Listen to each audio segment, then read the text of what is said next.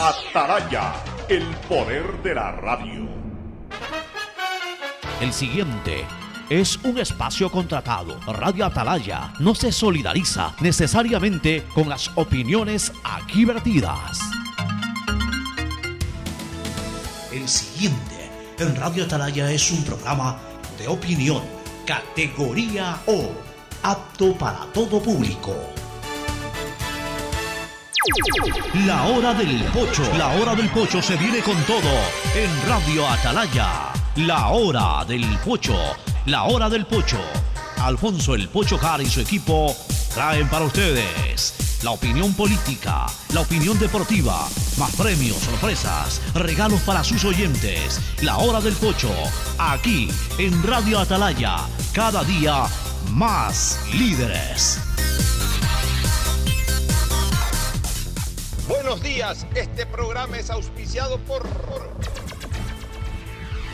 Aceites y lubricantes Gulf, el aceite de mayor tecnología en el mercado. Si necesitas vitamina C, no te preocupes, pide las tabletas masticables y tabletas efervescentes de genéricos Equagen. Viaja conectado con internet a más de 150 países al mejor precio con el chip internacional Smart SIM de Smartphone Soluciones. Bet593, auspiciante oficial de la Liga Pro Ecuador. Juega, pronostica y gana utilizando tu código POCHO.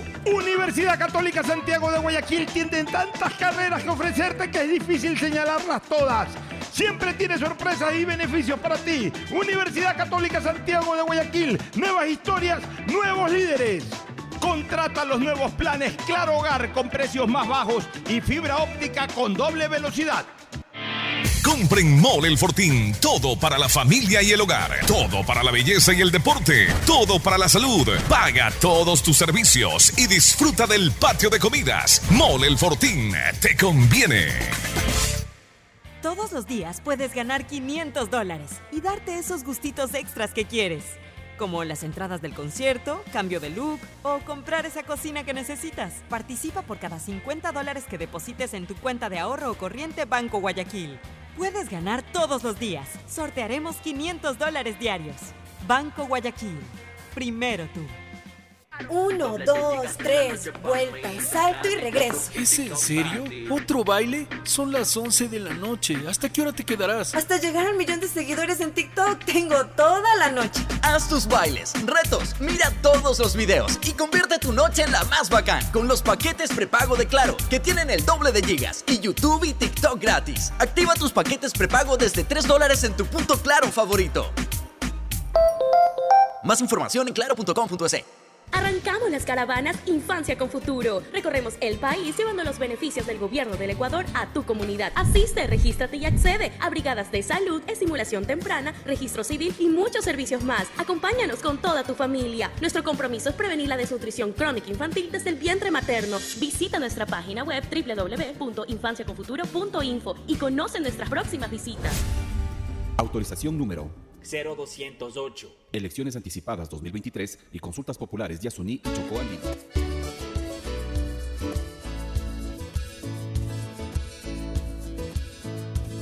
Camino sobre tu piel morena y siento tu latido. Y miro todo lo bueno que los dos hemos vivido. Razones para estar agradecido. Es lo que somos y lo que siempre hemos sido. Amigos, porque ganamos cuando mucho hemos perdido. Somos lo mismo, porque peleamos contra el mismo enemigo. Yo sigo hasta el final y tú siempre estás conmigo. Hemos caído, pero no nos han vencido. Yo soy ecuatoriano, sí señor,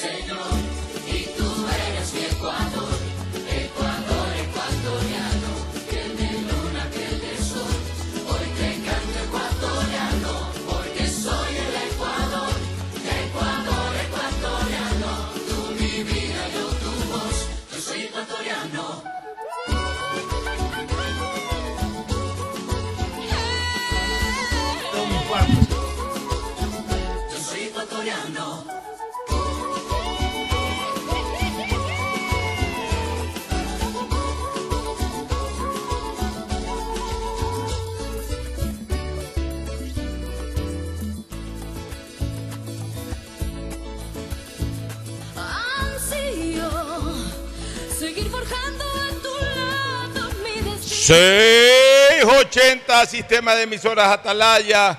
En su año 79, Atalaya de Liderazgo AM, nadie lo mueve, por eso cada día más líder. Una potencia en radio y un nombre que ha hecho historia porque todos los días hace presente y proyecta futuro en el Dial de los Ecuatorianos. Este es un programa matinal, La Hora del Pocho, de este jueves 29 de junio del 2023. Jueves 29 de junio del año 2023. Estamos a 24 horas de cerrar el primer semestre del año, en donde, como hemos venido señalando, hubo de todo en estos primeros seis meses. Hubo hasta juicio político al presidente de la República, hubo muertes cruzadas, es decir, cosas que no se han dado en eh, 100 años de vida republicana, se dieron en estos seis meses del año 2023, en este primer semestre del año 2023, y que conllevará en el segundo semestre pues, a, una, a una elección presidencial y es la primera vez que se interrumpe un proceso eh, democrático, constitucional, a través de la propia democracia y de la propia constitucionalidad. Es la primera vez. Normalmente los gobiernos se han interrumpido por renuncias de presidentes, por, por también eh, eh, golpes de Estado de alguna manera, golpes legislativos, movimientos populares, pero en esta ocasión es por primera vez que un gobierno acorta su eh, periodo gubernamental, o mejor dicho, acorta su participación en un periodo gubernamental, porque lo, clásico de esto es que el periodo gubernamental no se acortó, el periodo gubernamental continúa a los cuatro años, simplemente se acortó la participación gubernamental de quienes fueron elegidos en el año 2021, un, un hecho inédito en la política ecuatoriana que se ha dado en este primer semestre que está a poquísimas horas de cerrarse.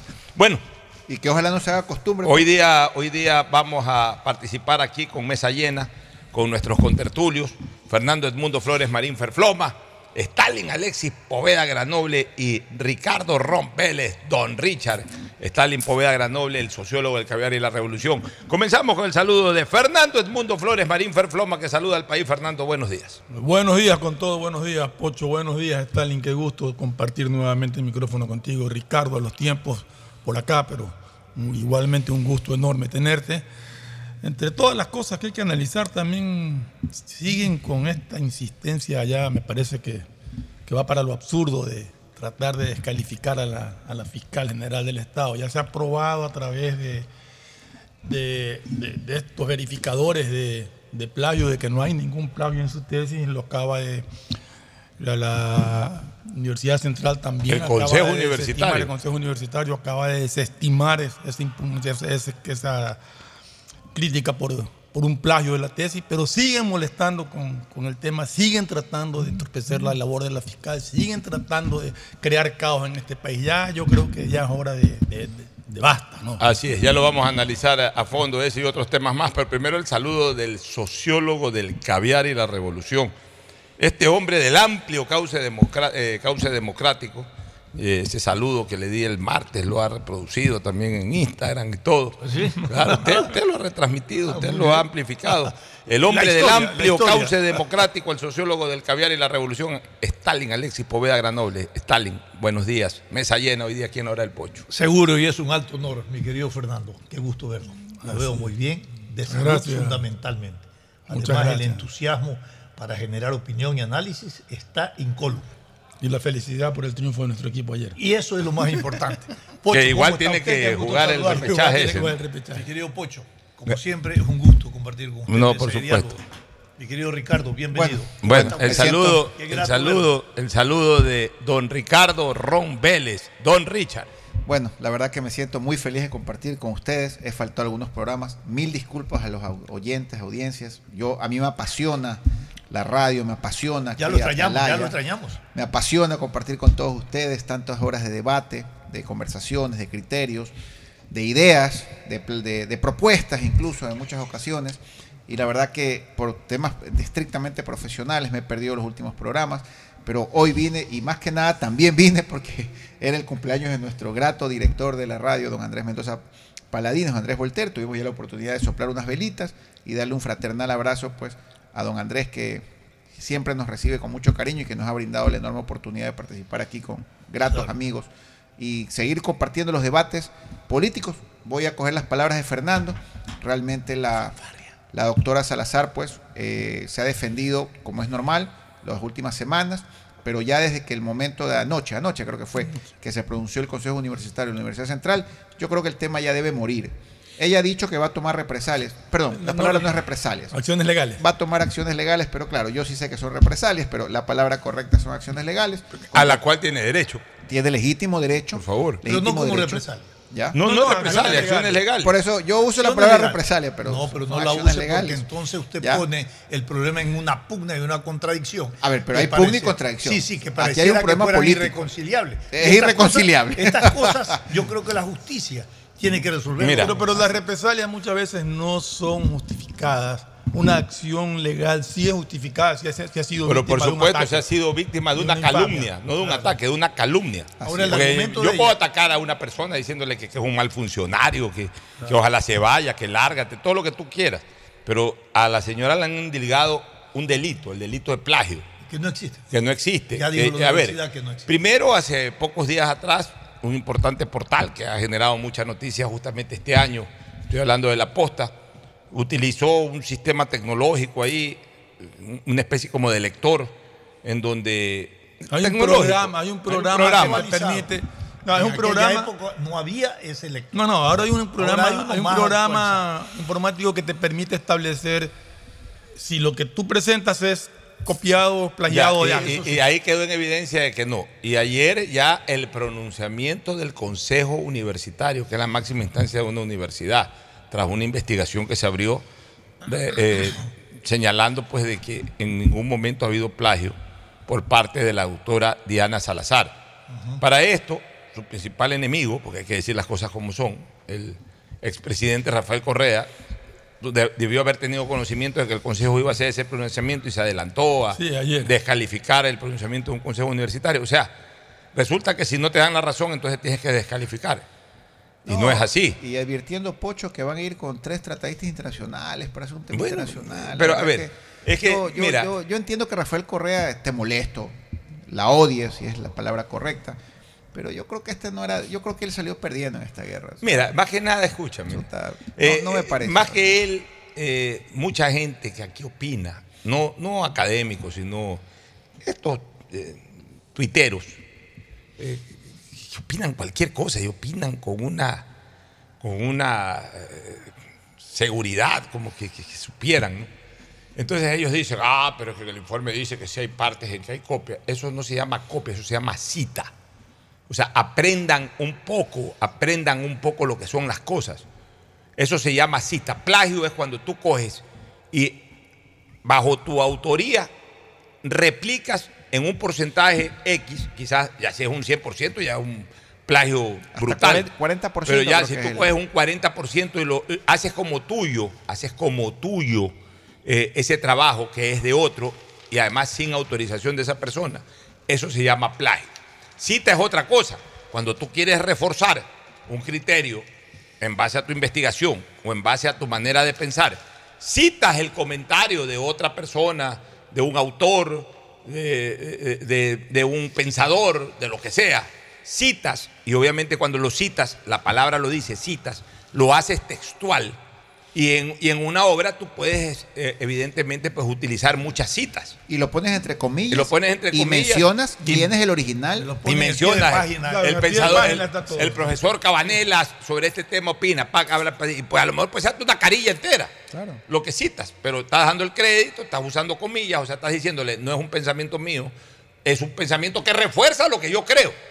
Entonces, hasta en las sentencias se citan eh, a, a- a- a grandes eh, Tratadistas. jurisconsultos, tratadistas, eh, eso es lo que se llama doctrina incluso. Doctrina, sí. Ya, entonces, pero no, confunden todo. ¿Por, por qué? Porque aquí lo que han querido es hacer daño. Entonces, las- eh, quieren, quieren a toda costa tumbar a la, costa, a, la, a la fiscal, a toda costa quisieron, inventaron esto del juicio político y del peculado. O sea, todo a lo forzado, todo a lo, a lo atropellado. O sea, ellos quieren atropellar todo lo que les fue obstáculo, todo lo que les fue dificultad o todo lo que les fue adversidad, ahora quieren atropellarlo.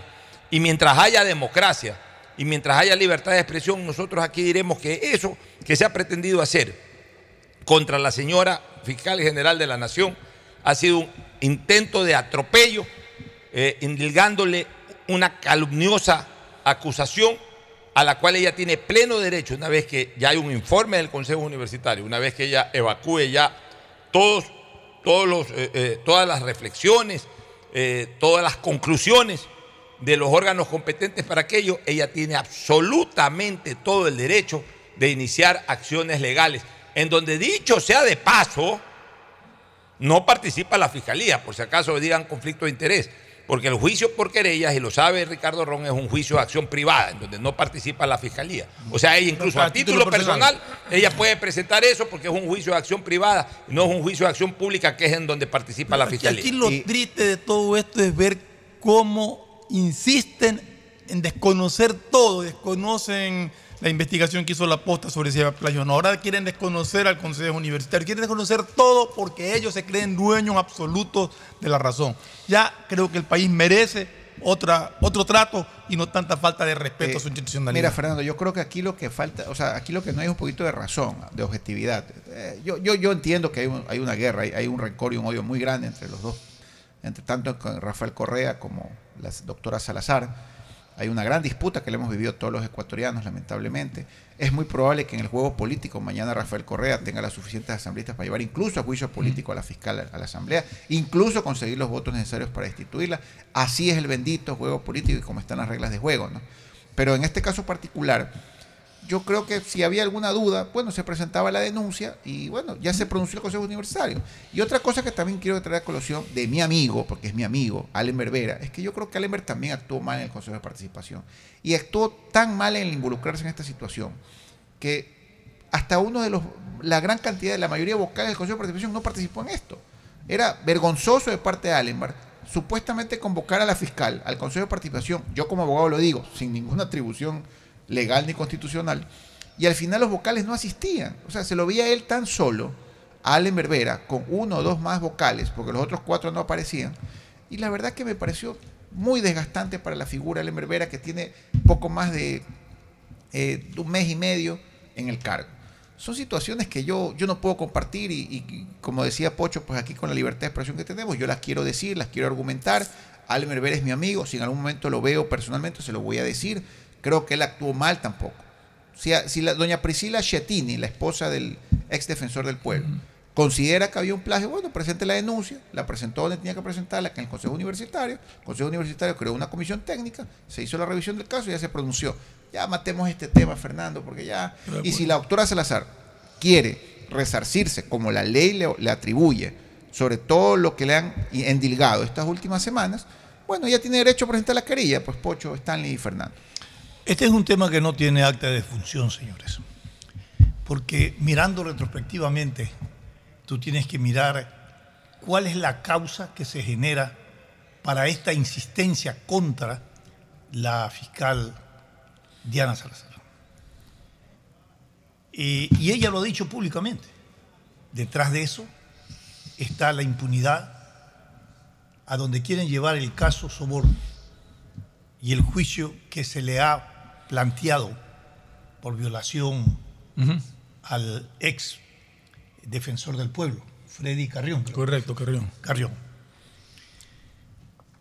Esos dos temas son los que activaron no, esta denuncia de plagio.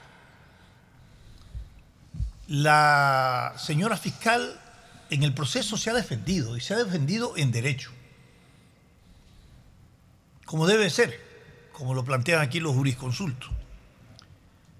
Pero lo que es condenable es que aquellos actores políticos interesados en que este caso y el otro caso queden en la impunidad, digan públicamente cuál es su agenda encima de un proceso electoral para ganar la presidencia y para sacar una mayoría en la Asamblea Nacional. Un medio de comunicación publicó la ruta de la agenda de poderes, no electoral, sino de acceso al poder que tiene el expresidente Rafael Correa.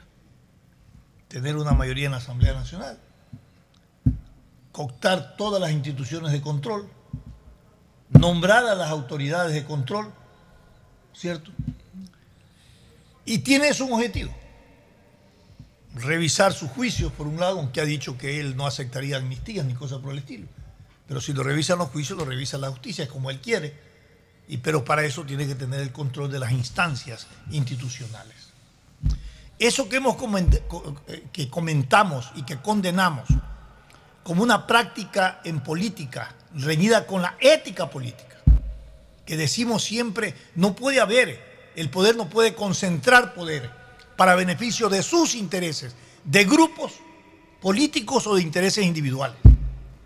Y hacia allá está arrinconada nuestra estructura jurídica constitucional. Hay muchas resoluciones, por ejemplo, la Corte Constitucional, que no son resoluciones constitucionales, que son re- resoluciones políticas. Y hay muchas resoluciones del sector de la justicia que no son resoluciones en la justicia, sino resoluciones políticas, o viceversa. Y esa es la manipulación que se hace a un sistema y a un Estado de Derecho.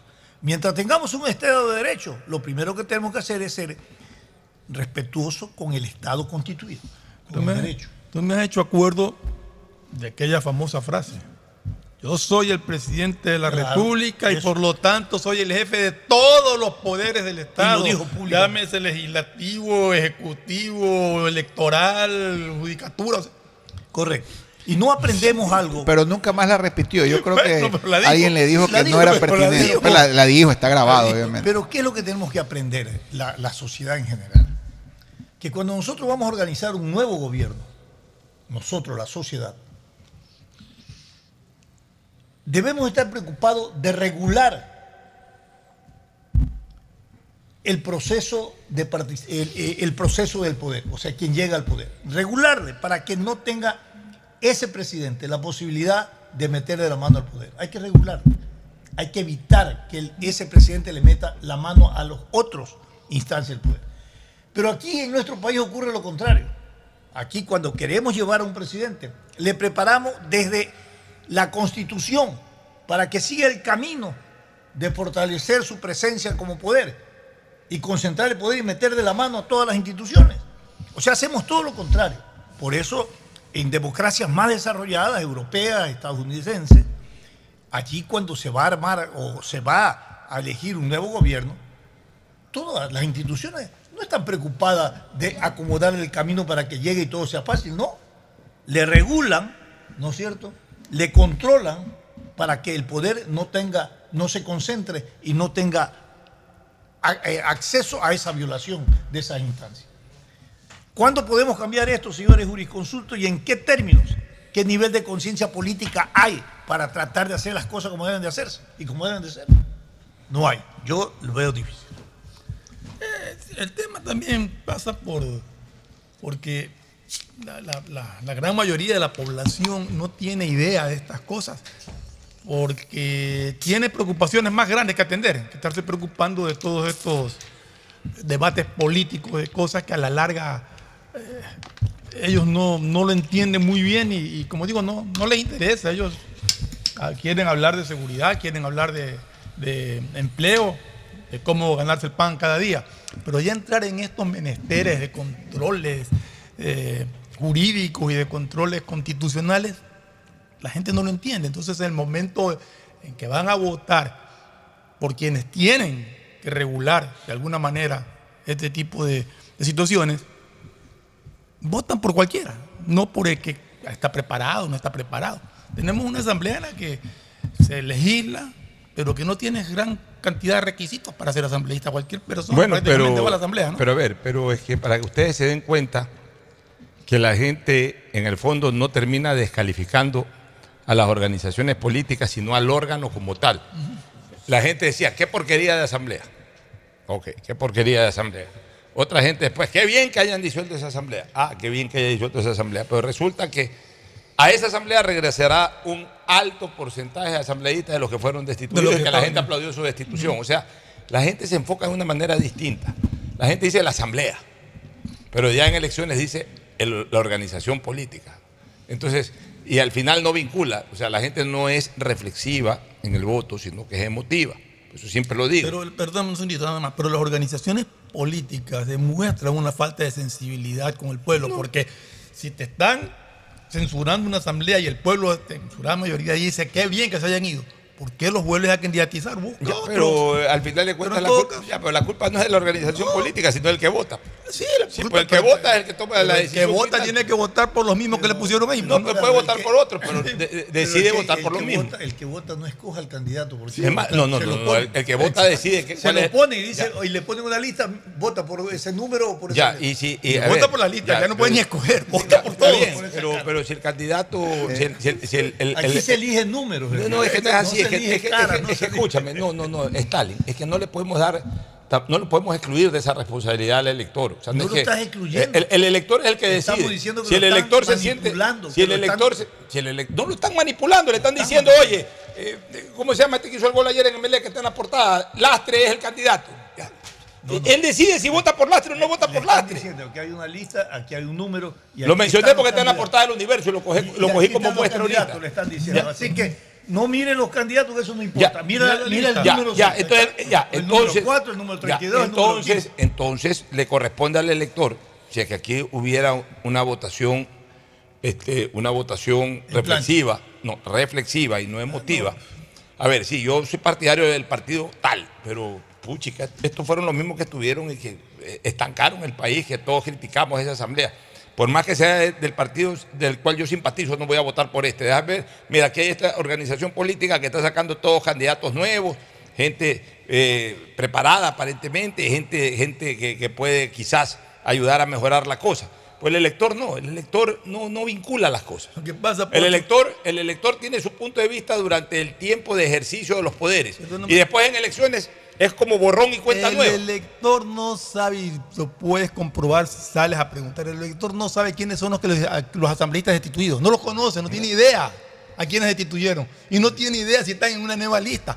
Ahí sí voy por lo que dice Stalin, vota por la lista que le dice, vota por el partido, Ya, por el número, y va y vota por ese No, número. pero ya, porque pues, él no tiene idea si el que está en esa lista fue Ya, destituido entonces, o no. entonces los- las organizaciones políticas lo que hacen es poner a sus candidatos y punto, a los que les conviene No, poner. ellos no son culpables. Es la estructura como está concebida. Eso es otra cosa. Eso, por eso, eso yo vengo, cambiar, hermano. por eso yo vengo diciendo que la elección parlamentaria tiene que cambiar su sistema de votación. Eh, mira, primero tiene que reducirse el número de asambleístas, pero, pero la gente también tiene que ser más pensante en las cosas. No por ahorrarnos 3 o 4 millones de dólares al año, eso es lo de menos. O sea, es importante, pues no es lo más trascendente. Cuando se habla de una reducción de- de- del foro legislativo, no se está hablando para ahorrarnos dinero, se está hablando para poder dentro de un foro, dentro de una cámara, en este caso legislativa, que es un poder del Estado, tratar de hacer prevalecer la calidad sobre la cantidad. Entonces, ¿tú cómo haces prevalecer la calidad sobre la cantidad? Ok, menos asambleístas, 70, 80, ya, pero esos 70, 80, que sean representantes directos de la población. ¿Cómo tú puedes hacer que esos 70, 80 sean representantes de la población? En el momento en que tú crees un sistema electoral en donde distritalices cada una de las provincias, las distritalices, y a partir de la distritalización tú no votes por lista, sino que votes por una sola persona para, para- para la asamblea. Es decir, cada candidato presenta un solo candidato, cada organización política presenta un solo candidato para la asamblea en cada distrito. El que gana, el que saca más votos, el candidato que saca más votos, él solo versus otro solo de otra organización versus otro solo de otra organización, el que saca más votos va, por va, va a la asamblea y el segundo de ese distrito va por las minorías. Así sumas los distritos en cada lugar y tienes la representación de una provincia. Por ejemplo, Guayas. Guayas ya tiene cuatro distritos. Ok, cuatro distritos. Ocho asambleístas por Guayas.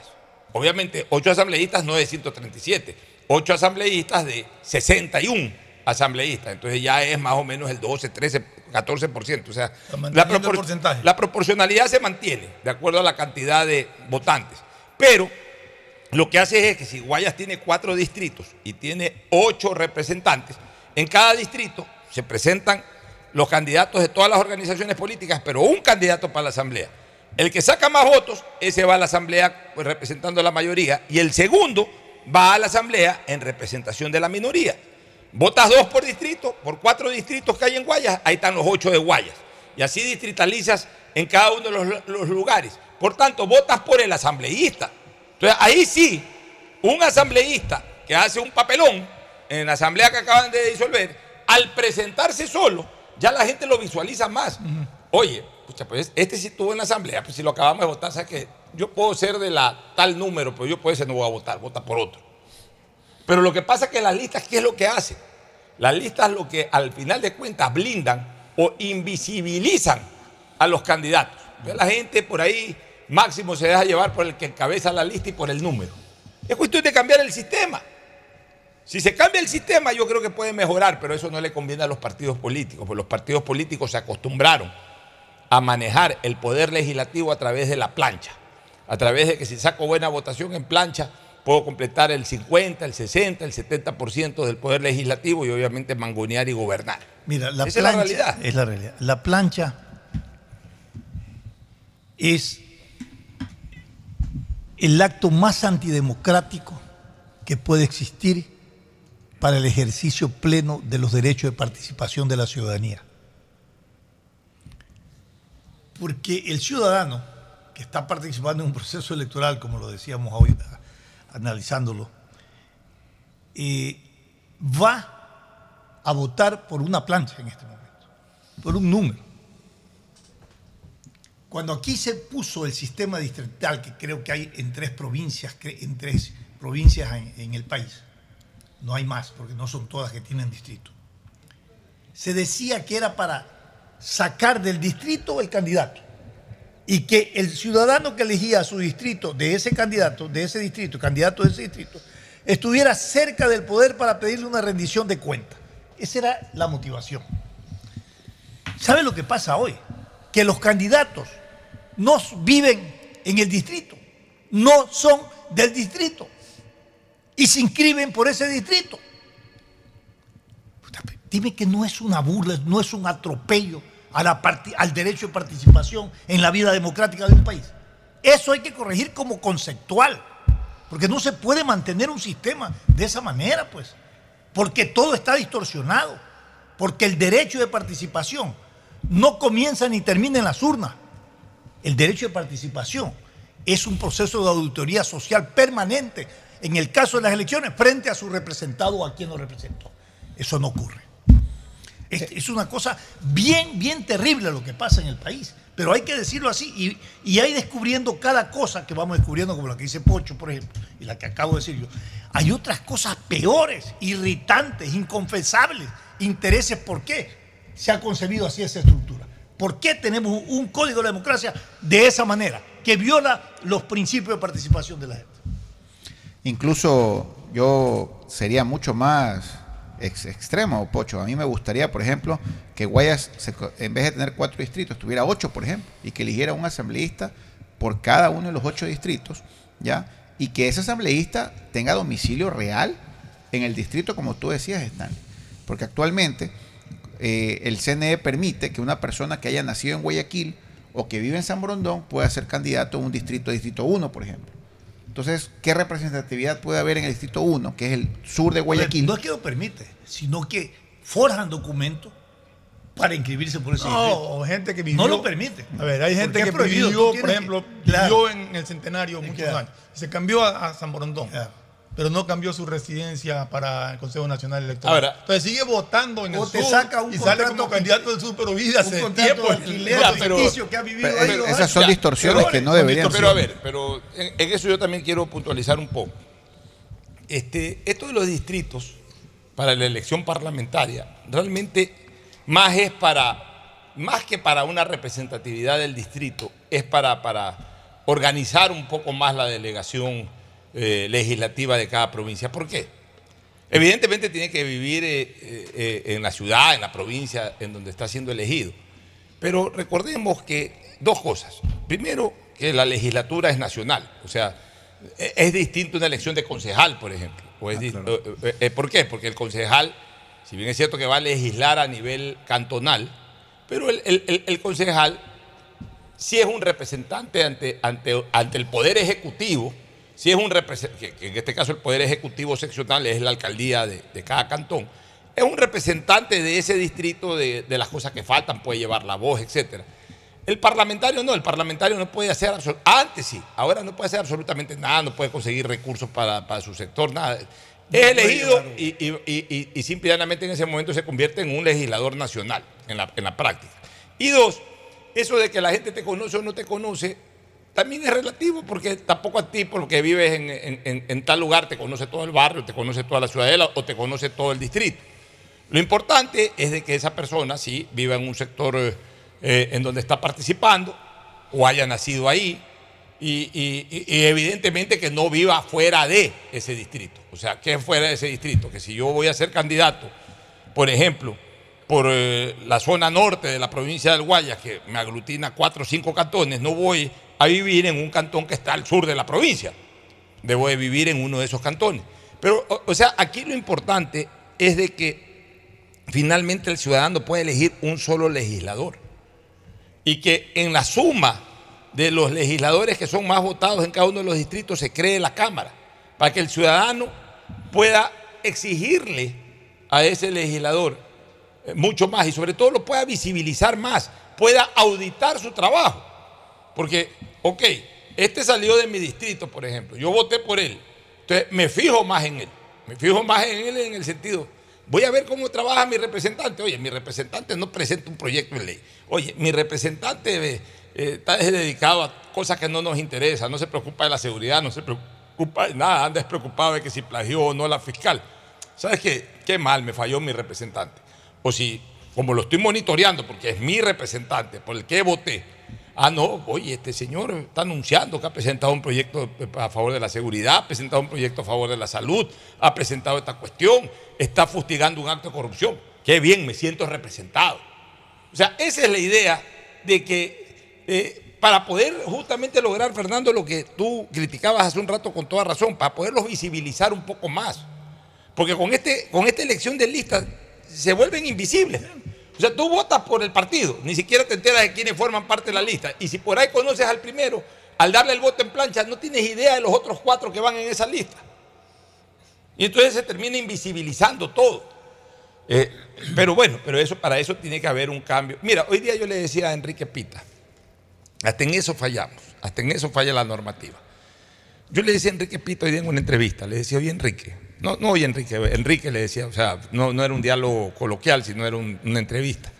Le decía, Enrique, ¿cómo es posible que los ciudadanos no, no tengamos una información directa de quiénes son los que se han inscrito, indistintamente de los que están ya calificados, por lo menos inscritos para la Asamblea Nacional?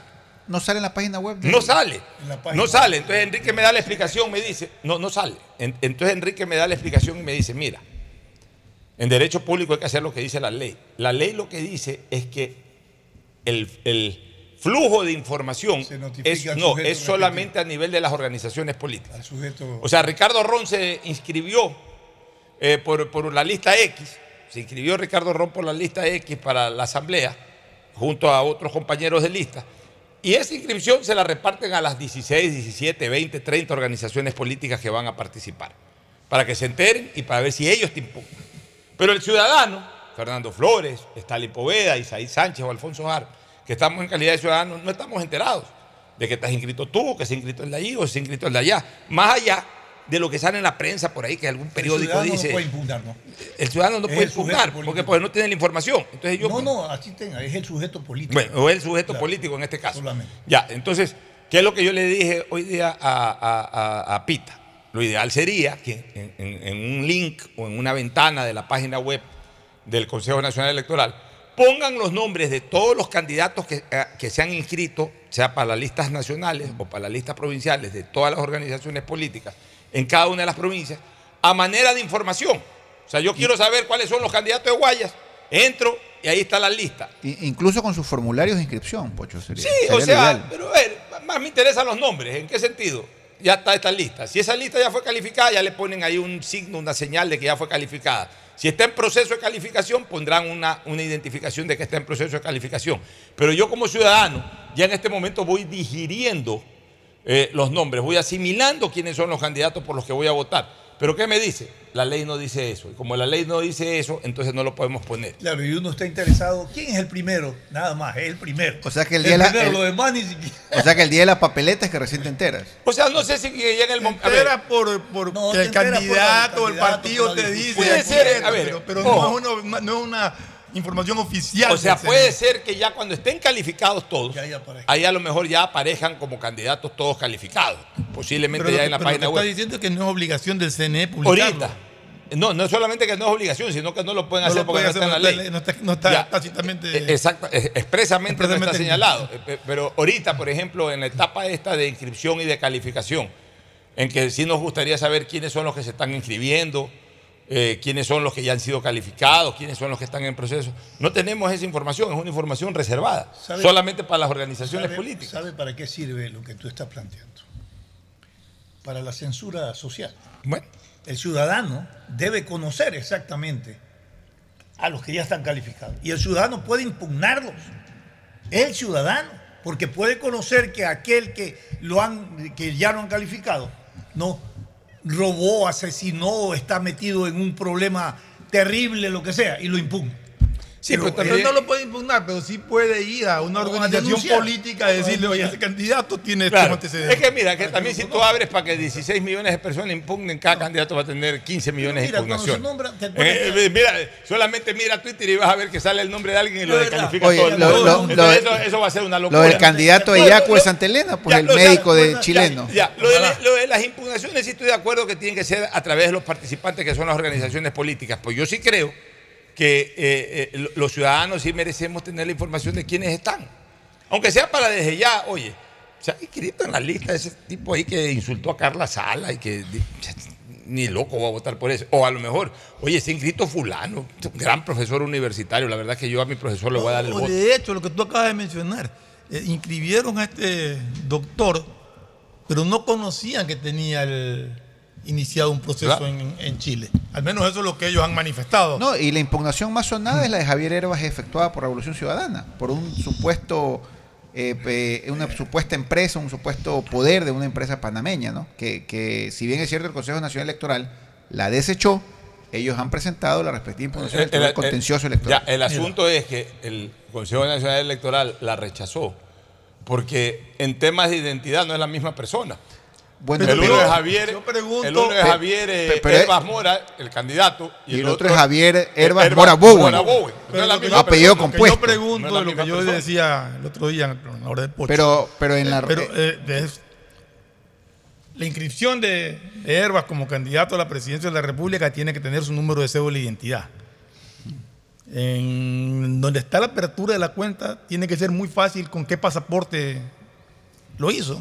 Es que no es una cuenta, Fernando, no es una cuenta. Bueno, o sea- él, él tiene un poder otorgado para una compañía panameña. Ya, pero Ese ese, ya, poder pero ese tiene poder- un número Y ese- y ese poder- ese poder para, y tú lo sabes, y de yo también como abogado, to- toda, toda nota, eh, eh, toda diligencia notarial, porque el poder se, se establece a través de notario, toda, toda diligencia notarial va acompañada del documento de identidad, sea pasaporte o sea cédula. Entonces, es, tan, es- es tan sencillo como incluso, incluso en, esa, en ese ejercicio notarial, para la extensión de ese poder, hay hasta fotocopia del documento y en el documento debe haber fotografía. Entonces, es tan sencillo como, oye, ¿este es Herbas o no es Herbas? Es- o no es. O sea, ahí no hay que discutir mucho, porque lo que se está discutiendo es comprobar. Lo que pasa es que RC, eh, hermano. pero es que RC está probando que la mamá de Herbas es Mora Bowen. Ya, y que, pero- que en alguna parte, aparentemente, el candidato Herbas se cambió el apellido y se quedó solamente con Mora, sin el apellido pero, compuesto hermano, Mora Bowen. Pero a ver, pero también- es una, pero a ver, es una pero retórica perdón, imaginaria. Yo pues. conozco mucha gente que, Pero- que- pero que se es- hace los apellidos Pero- compuestos ya, ok, o deja pero- de usar los Ok, compuestos. pero si él se recortó el apellido, si él se recortó apellido a Mora, debería de ser el mismo Mora el que está allá, no el Mora Bowen. O sea, así O sea, es. O sea, lo que tiene que comprobar. Pero, es que el poder de Panamá es el 2005. O sea, Sí, es sí, a- Ya, pero a ver, pero el poder de ya, pero el poder de. Panamá, el poder de Panamá, eh, eh, eso no es muy difícil, por más que te cambies lo que sea, por más que simplifiques un apellido compuesto. El poder de Panamá está extendido a una persona. A esa persona que se le extendió ese poder de Panamá debe habérsele tomado dentro de la misma diligencia notarial y debe de constar en el mismo poder el documento de identidad. Perdóname, Pocho. Entonces, quien denuncia eso tiene que mostrar el poder Pero- pero ¿sabes y, el, y- y el documento con el cual esa persona eh, inscribió las acciones. A partir de ahí, No, por comprueba último- si es el mismo o no es el Por mismo. último, ese poder tiene una firma. Igual que el registro. Entonces es muy fácil comparar la firma y por último un examen grafológico a ver si es la misma persona. o sea, no es tan No complicado. es un tema complicado comprobar. Ver, no es un tema complicado comprobar. Solamente quiero decir algo. En verdad que no es difícil comprobar. es difícil. Pero lo que tú nos comentas, que, Correa puede imaginarse que en un transcurso del árbol genealógico una rama se quebró y se le quebró de. Boven, dijo Bowen, y así sucesivamente, y, y recae en, eh, en Herbas. Bueno, esa es una retórica que puede. y Es que hay- hay algo que es más grave, Quiero decir una cosa. A ver. ¿Qué demuestra eso? El canibalismo político por el apetito al poder. Ya, pero entonces estamos cana- cana- canal- canibaliz-. Estamos canibalizando todo. Eh, Canibalizamos a la fiscal, canibalizamos al presidente. Ahora, a todo el mundo se lo acusa. Entonces, mira, a mí se me haría, se- yo pensaría que es un absurdo total de que Herbas, que quiere ser candidato a la presidencia de la República, eh, se ponga a discutir o se ponga a, defender una situación que es tan fácilmente comprobable. O sea, si yo fuera Herbas y yo fuera el Herbas Mora en Quito, que inscribe mi candidatura, pero también soy el Herbas Morabowen, que allá fue inscrito como Herbas Morabowen, en Panamá, y digo que no soy yo, y me descubren en la mentira, me matan como político. Pero aparte de eso. Entonces, entonces, pero es que es así, pues pero- el pero rato apa- lo pero- matas como político. pero o sea, no solamente que lo descalificas de la candidatura, sino que ahí no vuelves a ser candidato Pero nunca aparte, más. aparte, aparte de eso, Así es, pues entonces. aparte de eso, si tú aspiras a ser candidato a presidente de la República y tienes un poder en un paraíso fiscal, y ya sabes, desde las elecciones pasadas. Está prohibido. Que está prohibido. Es que te arreglar. Anuncia el poder, pues. No, además. Anuncia el poder, inscríbete. O sea, sí, pero te fue, digo yo fui, pero ya no soy. Pero, Pero en eh, todo es caso, bien, ya, bien. le, ya le corresponderá al, al contencioso electoral eh, determinar si es que el señor Herbas.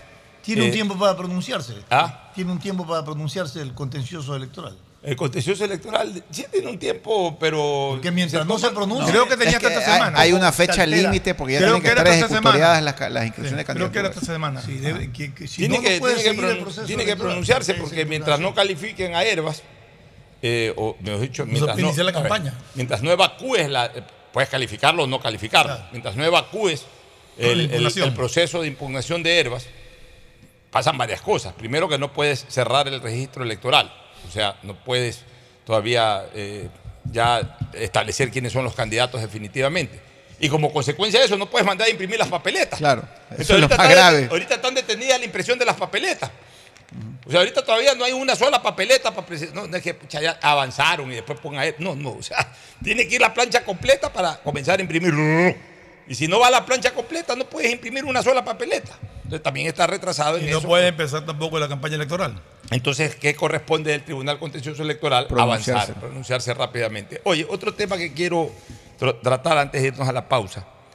Eh, esta carta que ha enviado el señor presidente de la República a la Corte Constitucional, hoy día lo escuché al constitucionalista Hernán Salgado, expresidente de la Corte Constitucional, y a quien nadie en el país le puede negar su calidad de jurisconsulto en materia constitucional, un hombre muy respetado en esa materia. Hoy estuvo durísimo este Salgado en la entrevista en Ecoavisa contra sus ex compañeros. Llegó a decirles. también. Y- y- Antes también, acuérdate ya, en el pero hoy día ya hoy día llegó a decirles hoy día llegó a decirles no, hoy día llegó a decirles subliminalmente sinvergüenzas. La Pero esto, esto acá es no te- bueno, esto aquí es no tener vergüenza. Entonces, cuando te esto Claro, aquí no es tener vergüenza, le estás diciendo subliminalmente sinvergüenzas. Este, porque realmente y, Y sobre todo, Pocho dirigió los cañones a Lilo Sada, el actual presidente de la Corte Pero Constitucional. es que yo no le dirijo los cañones a Lilo Sada, porque a Lilo Sada finalmente puede ser el presidente de la Corte, pero es, es un, es- es- es un- es un pronunciamiento más de los nueve. O sea, no es que a Lilo Sada, por presidente, dice esto se hace o esto no se hace. A Lilo Sada es un juez más. El presidente de la Corte Constitucional es ni más ni menos que un administrador. O sea, para eso es presidente. Paga la luz, paga el agua, paga lo de aquí, paga lo de allá. dirimente, ¿no? Eh, no, eh, cuando, cuando, no, tampoco. No, tampoco. no. Tampoco. Pero él pone el orden del día. Ya, él, pone, las él pone el orden del día. No, dirimencia no hay porque siempre va a haber un 5-4. 5-4. A veces, y que falta, puede ser dirimente cuando la votación es par, es decir, cuando faltó un juez y es 4-4, ahí sí dirime el presidente. Pues el presidente a la larga es un voto más. O sea, es más, en los temas de sala de admisión, por ejemplo, el presidente es un juez más en la sala de admisión. Le toca, le toca se, se crean ternas que rotan. Una terna le toca dos semanas, la siguiente terna le toca otras dos semanas en la sala de admisión y es un juez más. O sea, no es que es Ali Lozada el, el- el- el malo de la película. Ahí es la Corte Constitucional. Sí, es verdad que hay dos, tres jueces que de repente marcan a veces distancia, pero salado, son parte de una Corte Constitucional que hace rato viene sacando las uñas de ser activistas dogmáticos y no verdaderos jurisconsultos, y aquí lo hemos dicho muchas veces. Han actuado contra ley expresa. O sea, yo respeto como el que más, y lo digo de todo corazón, yo respeto como el que más el tema de la vida sexual de las personas. Si una persona quiere eh, tener un sexo igualitario, eh, señor está en su derecho, señora está en su derecho, haga lo que usted quiera. O sea, yo respeto eso. Pero la constitución dice claramente que el matrimonio tiene que ser entre hombre y mujer. O sea, sí, la misma constitución reconoce eh, la relación de sexo igualitario, cuando habla en unión, de hecho y todo eso. Pero la palabra matrimonio, que no es la palabra, es la institución matrimonio, la constitución se la determinó exclusivamente a hombre y mujer. Si querían o quieren, ya lo reformaron, porque a la larga reformaron eso. Si querían reformar eso, tenía que ser a través de una reforma constitucional o una constituyente. La Corte Constitucional, que es una corte dogmática, que no es una corte eh, en, jurisprudencia, la Corte Constitucional alegando una serie de doctrinas y de pronunciamientos en otros lados, eh, inclusive de la propia Comisión Interamericana de Derechos Humanos, cogió y le dio sentido en 180 grados a una norma constitucional cuando nuestra constitución dice, cuando nuestra constitución dice de que la interpretación de las normas constitucionales se debe de establecer al tenor literal de lo que se dice, de lo que se escribe, de lo que está escrito. Cambiaron eso, cambiaron lo del aborto. Después en lo político fue más que visible eh, el pronunciamiento de la Corte muy política para dar el aval en el tema de juicio político. Ahora esta cuestión de asumir funciones, a mi criterio, a título de arrogación, de pronunciamiento sobre los decretos eh, presidenciales, primero tomándose todo un tiempo eh, similar, por lo menos similar al de la Asamblea, similar de 30 días, para un control de constitucionalidad. Pues segundo, yendo mucho más allá de ese control de constitucionalidad, yendo ya a pronunciarse en lo político, es decir, esto conviene o no conviene. Ese es un pronunciamiento político. El conviene o no conviene es un pronunciamiento político. El, criterio constitucional es, esto afecta a derechos, no afecta a derechos. Esto afecta a la norma constitucional, no afecta a la norma constitucional. Ese es el criterio constitucional. esto es conveniente o no es conveniente, pero esto puede esperar o no puede esperar. Llamar a Mico Jurae para que opine gente eh, bajo, bajo ya un criterio político. Esto no nos conviene, esto sí nos conviene. Ya esa es una función que la tiene un órgano político del Estado, que es la Asamblea. Como no hay Asamblea, el constituyente permitió que en la muerte cruzada o en la disolución de la Asamblea, durante el periodo corto de ejercicio presidencial, porque no es que el presidente se queda un año, año y medio, dos años, se queda tres meses, máximo cuatro meses, hasta que haya la elección. En ese periodo el presidente pueda determinar decretos económicos urgentes que tienen que pasar solamente por un mero control constitucional.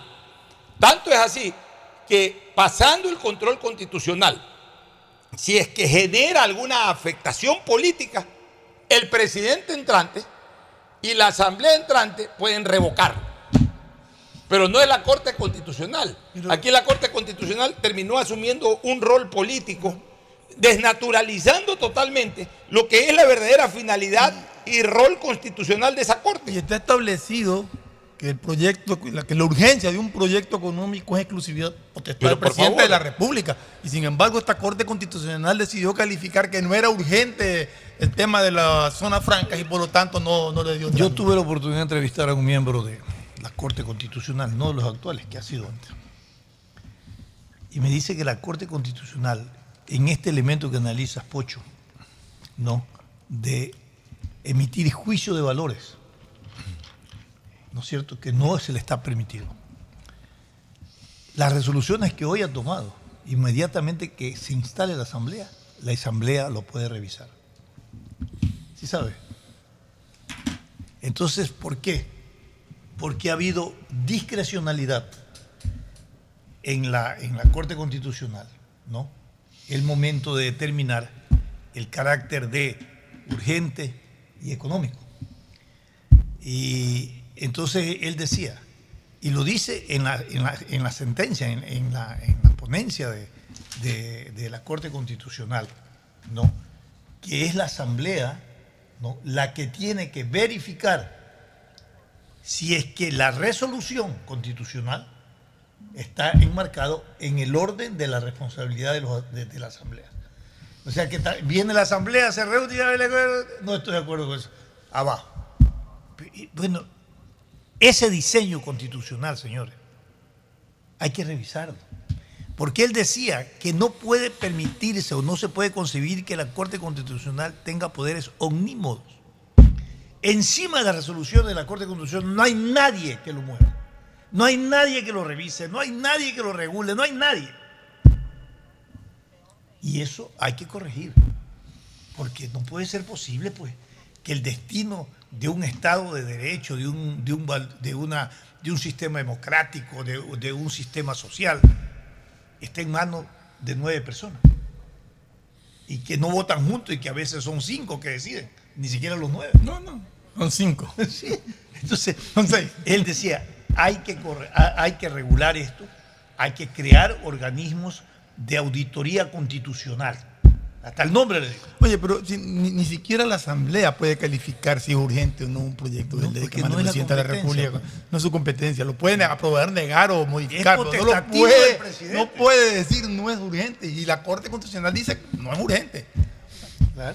Yo lo que sigo diciendo es que tres de esos vocales de los nueve son puestos por Guillermo Lazo. Y le han hecho la fiesta a Guillermo.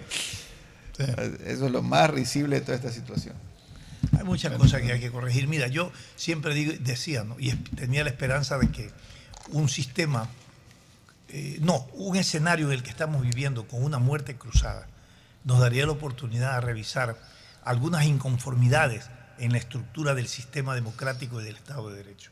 Creo que todo esto que estamos viendo es una oportunidad para repensar y pensar cómo tenemos que enfrentar estos déficits que son institucionales. Asamblea Constituyente está. No sé, no, hermano, ah, se puede hacer una reforma, una reforma legal a nivel de la asamblea, no necesariamente una asamblea constituyente, pero hay que, hay que hacerlo, hay que hacerlo. No puedes continuar con lo mismo, porque te va a dar como resultado lo mismo, lo mismo problema.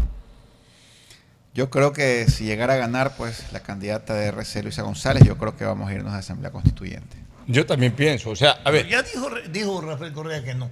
No, a ver. Que no es el momento. Que no Es que, es que no tiene la votación necesaria de los dos tercios, pero por eso lo duda. Por eso lo no. duda. Que si él tuviera Él seguro, siempre habló de la Asamblea que si Constituyente. tuviera, Ahora si él que no. tuviera los dos tercios seguros de la votación de la Asamblea Constituyente, créeme hermano que fuera un Ya, hit a de ver, campaña. ¿Qué es lo que yo creo que va a pasar? Mira, ahí nosotros tenemos ocho candidatos. Descartemos a Armijos. Y hasta descartémoslo un poquito ahorita a Daniel Novoa. Digamos que hay este, seis candidatos. Y no que lo descarto a Daniel por descartarlo, sino que Daniel recién está comenzando. O sea, no, no, no podemos pretender o no podemos pensar de que eh, está en punta, que Topi también está comenzando. Sí, pues Topic tiene el respaldo de un partido político ya organizado, con estructura, etcétera. O Y, sea, el, y el PRIAN ya no existe, el otro tampoco. ya, así es. Bueno, Una estructura venía menos, Pocho. sí, pero es una estructura que hay ahí de todas maneras. Hay un líder político que con, con sus bemoles ahorita, que a lo mejor no está en su mejor momento, pero igual tiene su Yo, yo- representatividad. yo tengo grandes amigos ahí O sea, y, y ojo, muchos se han ya, de- ya, pero eh, Ricardo, yo no estoy diciendo que, que- que lo- eh, que Topic va a ganar o no va a ganar. Yo lo que te estoy diciendo es de que por lo menos está en esa, en esa línea de aspiración a segunda vuelta, que yo la veo muy difícil en Daniel y la veo imposible en Armijos. Entonces, por eso quiero concentrarme en los seis candidatos que tienen aspiración real de pasar a una segunda vuelta. De estos seis candidatos, cinco tienen un eh, factor común, un objetivo común. Y hay uno que tiene un objetivo distinto. ¿Cuáles son los que tienen un objetivo común? Herbas, Otto, Pérez, Topic. Y, y el otro que por ahí dejé de mencionar. eh, eh, Novoa. no, eh, vuelvo a mencionar. Topic, Herbas, Villavicencio, Otto y Jaco Pérez. Esos cinco tienen un objetivo común. ¿Cuál es el objetivo común? Tratar de ganar las elecciones. Y si tratan de ganar las elecciones, lo que ellos quieren en el periodo gubernamental de año y pico es consolidarse, me imagino hacer un trabajo muy cercano a la población, etcétera, consolidarse para participar en la elección del 2025. Digamos que a título de presidente de la República se lanzan en el 2025 y se hacen un trabajo popular en este año y pico, quedan con una gran plataforma para una elección, ahí sí ya para cuatro años. E incluso, y ahí sí, ahí sí puedo incorporarlo al propio Daniel Novoa, incluso el objetivo de ellos de este 25 es, si no llegan a una segunda vuelta y no ganan una elección, ya por lo menos quedaron en la papeleta y ya quedaron visibilizados para la elección del 2025. Es decir, sea que ganen o no ganen, que entren a la segunda vuelta o no entren a la segunda vuelta, esos cinco candidatos tienen como objetivo la elección del 2025, esta elección del 2023. En cambio, la candidata de Revolución Ciudadana tiene un objetivo, que es un objetivo de su partido, que es un objetivo de su líder ganar la presidencia para hacer todo lo que sea necesario a efectos de que Rafael Correa represente a su organización política en las elecciones del 2025. O sea, mientras los otros piensan a título de un proyecto personal, la candidatura de Revolución Ciudadana está ahí pensando en un proyecto de su organización política y especialmente de su líder. En ese sentido, si es que gana la señora Luisa González, ellos van a buscar dos cosas. Primero, habilitarlo a Correa desde lo judicial para que no sea la inhabilitante la sentencia ejecutoriada. Y rehabilitarlo a Correa en su calidad de candidato eh, eh, por el hecho de, haber eh, ya ejercido dos veces el poder, dos, dos veces la presidencia, rehabilitarlo en el sentido de generar una reforma que permita la reelección indefinida, como el propio Correa la logró antes de entregar el poder. ¿Y eso cómo lo pueden hacer? Lo primero, una vez que tomen el poder total, a través de un recurso de revisión, el correísmo sabe perfectamente, porque además el correísmo nombró a la mayoría de estos jueces, que los jueces nacionales se viran al, calor del poder político. Que así como fueron correístas todos cuando fueron nombrados, fueron anticorreístas todos cuando el poder político estuvo encima de Correa y ahora volverán a ser correístas sin ningún tipo de problema. Entonces, eso lo logran simplemente con el ejercicio del poder político. Y lo otro lo pueden lograr de dos maneras. Lo pueden lograr a través, como lo hicieron la vez pasada, a través de interpretaciones de la Corte Constitucional, que ahora sí es obviamente mucho más difícil. Porque hemos dicho que esta Corte Constitucional es dogmática, pero no necesariamente es partidista. Entonces tampoco es que Correa domine esa Corte Constitucional. Y, es muy difícil que la Corte Constitucional, que no se mete más bien en ese tipo de cosas, le vaya a dar espacio para eh, bloquear, para tumbar el tema de la no reelección indefinida. Ahí la Corte no se va a meter, entonces ellos saben que la única manera de hacerlo es a través de una constituyente. Para la constituyente yo creo, van a necesitar una consulta. Para la constituyente yo creo que ellos apuntan a dos cosas. Si es que ellos sacan una amplia mayoría en esta elección parlamentaria, no me extrañaría que a través de una consulta popular lo que le consulten al pueblo es si se le da la calidad de constituyente a la Asamblea Nacional. Y ya no van a una elección parlamentaria, a una elección de, porque no tienen tiempo ni nada, no irían a una elección de asambleístas constituyentes, sino simplemente le preguntarían al pueblo si es que está de acuerdo en darle carácter de constituyente a la Asamblea Nacional, o sea, transformarla en Asamblea Constituyente. Y la otra, se puede, todo se puede a través de una consulta popular. Si, se hace eso, ya el que estaría de presidente eh, gobernaría sin asamblea, porque ya pasa a ser constituyente, no puede ser asamblea de las dos caras. Pero pasa a ser constituyente. No puede. Ya, puede. claro que puede. Puede ser de las dos cosas. Pero, si no lo fue así cuando fue la constituyente de Montecristi. cuando fue la constituyente, una constituyente te disuelve el, el poder legislativo pleno. O sea, no es que no haya asamblea, es el poder legislativo pleno. Cuando fue la asamblea constituyente, de Montecristi.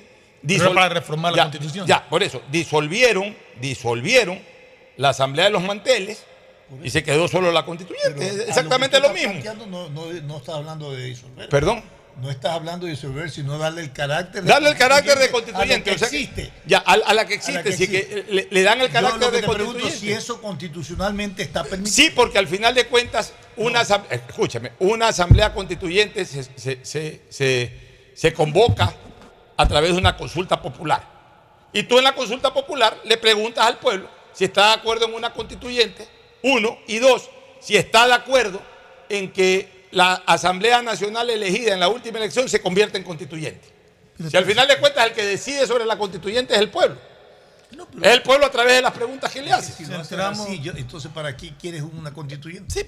Si igual, eh, si igual tienes el mismo, la misma le- le- legislación. No, pues tienes que transformarla en constituyente. pregunta para sería- poder cambiar la constitución. Para poder cambiar la constitución y para cambiar. eh, Y no eh, cambia a- la constitución personas sin conocimiento de leyes ni de nada. Pero, Pues, hermano, y- sabemos que eso no. Y, y cuando va, y si, y si, ha- y si ordenas una elección para una asamblea constituyente, es lo mismo. Es que, es que- es que tenemos que poner leyes y, y, y Pero reglamentos Fernando, en eso, Fer- por ya, Dios. Fernando, pues una cosa es lo que tenemos que hacer como país otra cosa es lo que se hace en este país. Sí, pues.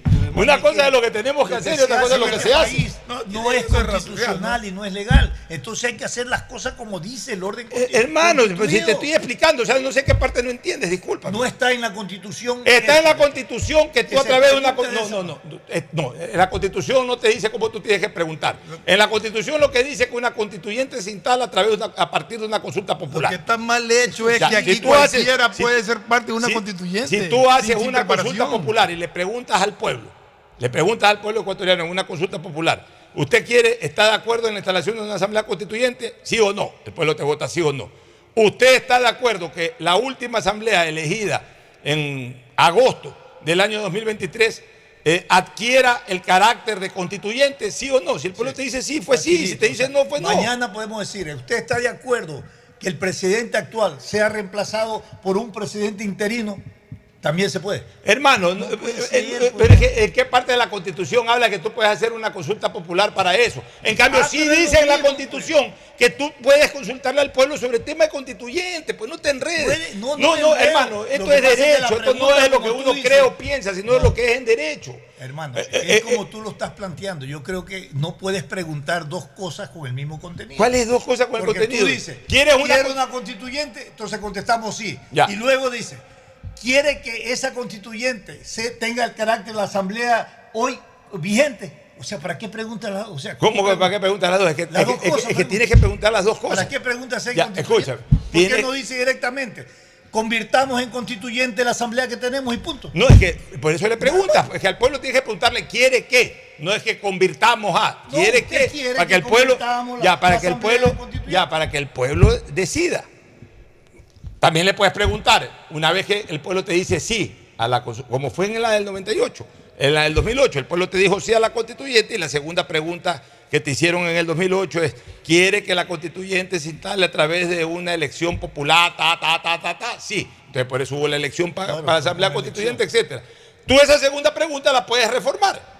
O sea, eh, eh, la, la misma pregunta del 2008 la pones como primera pregunta en el 2024, inicio del 24. Y la segunda pregunta lo que hace es reformarla por falta de tiempo, lo que sea, etcétera, etcétera, etcétera, etcétera, etcétera. Lo que le preguntas es, ¿desea usted que la Asamblea Nacional elegida en octubre, del, en agosto del 2023, se convierta en Asamblea Constituyente y el pueblo Yo pregunto, no? yo, yo pregunto una cosa. ¿Eso está en la Constitución? Está en la Constitución que se le consulta al pueblo sobre la No, instalación está en la Constitución que Constituyente. una asamblea legislativa pueda convertirse en, as- en asamblea constituyente. Eh, Vuelvo a repetirte, está en la constitución, Fernando, que se Yo te pregunte. pre- yo te Escúchame, pero a ver, te vuelvo a repetir, por Dios. Está en la constitución que una asamblea constituyente se establece a partir de una consulta popular. Tú le puedes preguntar de cualquier forma sobre eh, lo importante que salga de una consulta popular. Mira, mira, yo te voy a decir una O sea, el pueblo es el que decide. Tú le preguntas al pueblo sobre la constituyente si quiere o no, y luego Una cómo se asamblea- elige una o, cómo asamblea- se, o cómo se arma una asamblea Una asamblea constituyente preguntas al tiene el mismo número de asambleístas. Por supuesto, porque tú haces el estatuto. Escúchame. Porque tú haces el estatuto. Pues, o sea, al final de cuentas lo que votas es por el estatuto de la Asamblea Constituyente. Escucha, una asamblea constituyente, ¿qué es lo que te arma? Un nuevo, una nueva constitución. Así es. Esa es es el función. nuevo contrato social. Va, cambia, cambia las cosas. Ok. Entonces yo te pregunto sobre lo que tú estás insistiendo. Vamos a asumir que fuera esta asamblea que no la destituyeron, que tiene el 3% de credibilidad. Ya. Yo hago una consulta y le puedo preguntar al pueblo, ¿usted quiere que esa asamblea, que tiene 3% de Pero ¿qué credibilidad, 3% si recién va a ser elegida? Pues este Stalin. Está hablando del anterior, antes de. Te Estoy hablando del ejemplo que tú estás poniendo, que a la que exista le demos la categoría A la recién elegida. Pero él está hablando en la suposición de que no haya habido muerte cruzada, Ya. sino que siga esa constituyente, esa, Claro, esa estoy asamblea. hablando en ese término. Entonces yo no podría preguntarle al pueblo que le dieran, le den la categoría de asamblea, de cómo es de constituyente, a una asamblea que está en un desprestigio total. Hermano, eh, eh, el, desprestigio se mide en las urnas. Puede ser desprestigio para ti, pero el pueblo es el que tiene que demostrar si está desprestigiado o no está desprestigiado. ¿Cómo? A ver, la última que hemos defenestrado hermano, la demostró el pueblo que está desprestigiado Hermano, a y ver, le dijo, váyanse por No, hermano, el pueblo no le ha dicho váyase. Oye, ¿qué El- crees el- que, hermano, que- el la pueblo- presión del pueblo No, no hay ninguna presión del pueblo, hermano, hermano. la opinión No, pública, hermano, no, es gente. una cosa es la opinión pública, otra cosa es el pueblo. El pueblo la única manera que tiene de pronunciarse es en la urna. tú no en menosprecias- las, tú no, menosprecias no en las encuestas, no en la opinión No pública. Soy- menosprecias al escucha, pueblo, hermano. No, no, no, hermano. Respeta no, al hermano, pueblo porque el eh, pueblo no, es intuitivo Hermano, y el no, no, tema- no, no, y- no, y el que está ahí respetando con el debe criterio. ser escucha, respetado. no, Debe el ser pronunciamiento del pueblo que es en la urna, pues. No, yo no, yo no represento al pueblo en mi yo soy parte de la opinión pública, pero yo no represento al pueblo, pues, hermano. Sí, pues, yo no represento al pueblo, tú no representas al pueblo, porque tú eres opinión pública, pues tú no representas al pueblo. las, encue- ya, las encuestas no Soy representan al pueblo. El pueblo, se representa, ya, hermano, el, pueblo se representa a sí mismo y la manera de pronunciarse del pueblo es en una urna. Punto. Entonces, ese, ese es el, ese es el verdadero pronunciamiento del pueblo. te digo, tú no le puedes preguntar al pueblo. Hermano, tú le preguntas si el pueblo insensateces. no, porque hermano. es una insensatez. Hermano, es ah, como que le digas, oiga, tú usted le está de puedes que al ladrón que tengo detenido Ya. le dé la categoría de juez. Ya, hermano, ok, si el pueblo te dice sí, sí, si el pueblo te dice no, ¿Cómo? no. Pues no debo hermano, de preguntar ya, eso, Pero hermano. te, No vuel- debo ya, de te vuelvo a repetir, una cosa es lo que debes de preguntar y otra cosa es lo que se hace. Si te, si te conviene políticamente hacerlo y tienes el control popular, lo haces, pues hermano. O sea, lo haces y no es ilegal. Hermano, por eso es que y después el pueblo está- responde en las urnas. Es que Está, hermano, tú- hermano, en, en- en el anarquismo. no es que tenga, hermano, no es que tenga el anarquismo, sino que pare- parecería que se Está. quiere que se haga lo que uno quiere y no, lo que se puede hacer, hermano. O sea, a, a- a nadie nos Hay que gustaría, que en a nadie nos, a ver, política. a nadie nos gustaría, o sea, no, no a nadie, perdón, a nosotros no nos gustaría que otra vez instale la misma asamblea que acaba de ser disuelta, que fue una porquería de asamblea. Pero ese es nuestro criterio, pues hermano. Nosotros no podemos decir que nuestro criterio es el criterio del pueblo. El pueblo lo decide en las urnas. A ver, a ver, ahí, ahí discrepo un poco, no en el concepto general, sino en, en lo que acabas de decir en función de la realidad. El pueblo no lo decide en las urnas porque el pueblo no tiene idea de a quién destituyeron. No tiene la más mínima idea. Entonces, Bueno, hermano, le una pone el nombre y lo va a marcar. Ya, eh, ya, está o sea, bien. la estructura está mal hecha. Ya, el- la una- forma en que estamos Ya, organizando que todos ya, está mal hecho. Una- Eso tenemos que corregirlo de alguna manera. Está bien, pero mientras, mientras no se lo corrija, y ya hemos dado ideas de cómo corregirlo, el pronunciamiento en urnas es el verdadero pronunciamiento del pueblo, no el nuestro. No, eso sí. nosotros somos parte del pueblo, sí. Nosotros somos parte de la opinión pública también. Lo que decimos nosotros, lo que dice el pueblo, no. pues. ¿Qué es lo que dice el pueblo? Lo que deciden las urnas. Eso es lo que en consultas populares, o sea, si mañana nosotros podemos estar a favor, escúchame, nosotros podemos estar a favor aquí, decimos que es conveniente para el país que, que se extraiga en esos 88 hectáreas del Yasuní, que se extraiga el petróleo, hay gente que dice que no, pero nosotros podemos decir que sí. Eh, eh, lo que nosotros decimos es lo que piensa el pueblo, no. Lo que dicen aquellos que dicen que no se extraiga el petróleo del Yasuní es lo que dice el pueblo, tampoco. ¿Qué es lo que dice el pueblo? Lo que va a decir el 20 de agosto. El 20 de agosto habrá un porcentaje de sí, habrá un porcentaje de no. El mayoritario es la expresión máxima de la población. Ese es el pronunciamiento del pueblo. El problema, el problema radica en que la gente que va a votar, la gran mayoría de la gente que va a votar, no conoce el tema. legitimidad de No lo conoce. Y yo por eso vengo, vengo insistiendo desde hace tiempo, vengo insistiendo, vengo insistiendo desde hace tiempo incluso está en la Constitución, un ciudadano tiene el derecho, el derecho a elegir y ser elegido. No me pueden imponer un derecho a votar, por ejemplo. Yo voto cuando voy convencido de que lo que yo voy a votar es por el bien del país, no porque me den una papeleta y llegar a una mesa a votar, a rayar por, Ya, eh, por eh, eh, estoy de acuerdo, no, no- no debería de ser obligatorio, pero desgraciadamente es obligatorio. Y no es obligatorio de ahora con la constitución de Montecristi. No, no, no, no, siempre ha sido obligatorio. No sé si antes del beneficio. 79, porque yo no voté, pero, pero desde el 79 siempre fue obligatorio. Y ojo, y antes era, digamos que en la práctica más obligatorio que ahora. Porque en los años 80 te pedían para cualquier cosa la papeleta de votación. Que ibas a viajar, si no tenías la papeleta de votación no viajabas. no Ahora la papeleta de votación no te la piden para nada. O sea, igual necesitas tener la papeleta de votación, igual te sale, igual te sale para ciertos trámites que debes la multa, por ahí ya, pero ya de vez en cuando por alguna cosita en particular, pero antes, antes, estoy hablando de los 80 y debemos de recordarlo, te pedían dos cosas, por ejemplo, para salir del país, la papeleta de votación y, y la famosa, el famoso carnet de militar de haber hecho la Lo que pasa es que ahora te registras ya, eh, no votó, pagó multa o no votó, no pagó la multa, señor, usted no... Pero puedes, pero puedes viajar, no te dicen que no puedes Yo, sí, viajar. yo creo que si no pagó la multa, no. No, yo creo que sí, te sí. sale, yo creo que no, yo creo que te sale. No, Te digo por experiencia. Ese- Te digo por experiencia, no te, no te- eso no te molestan en el aeropuerto. Antes, antes no te dejaban. Antes, por eso te digo, antes. A mí me pararon No, no, antes, pero, Tres años, güey. No, eh, eh, escúchame, ahora. Me pararon. Yo te Me digo. señor, debe. ¿sabe una cosa? Usted no votó, usted no tiene certificado. Y, No te pararon de, de viajar por eso, Hermano, Stalin, me perdón. pararon y tuve que Stalin. mandar a buscar Stalin. inmediatamente. Ahí estaba, Ahí, yo, eh, vaya, compre ese ticket y tráigalo. Stalin, a ver, hermano, no para viajar, perdóname. Yo acabo de hacer, hermano, me pasó a mí, hermano, pues yo te voy a decir entonces que hace 15 días, para un trámite bancario de un familiar muy allegado a mí, obviamente para, para terminar de evacuar ese trámite, hubo que aclarar el tema de una no votación en el año 2017. Del año 2017, que esa persona estaba de viaje. El 2017, y obviamente se presentó el justificativo.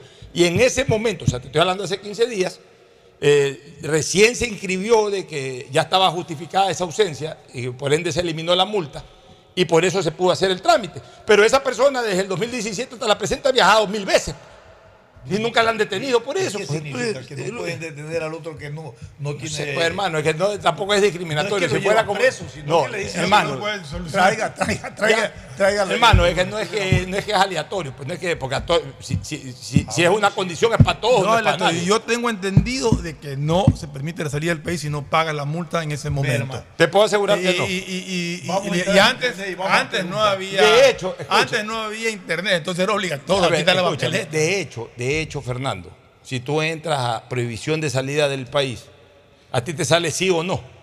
Pues te sale sí o no si tú tienes una orden. Mira, para, tú, para impedir tu salida del país solamente se puede hacer a través de una cosa, a través de una orden judicial.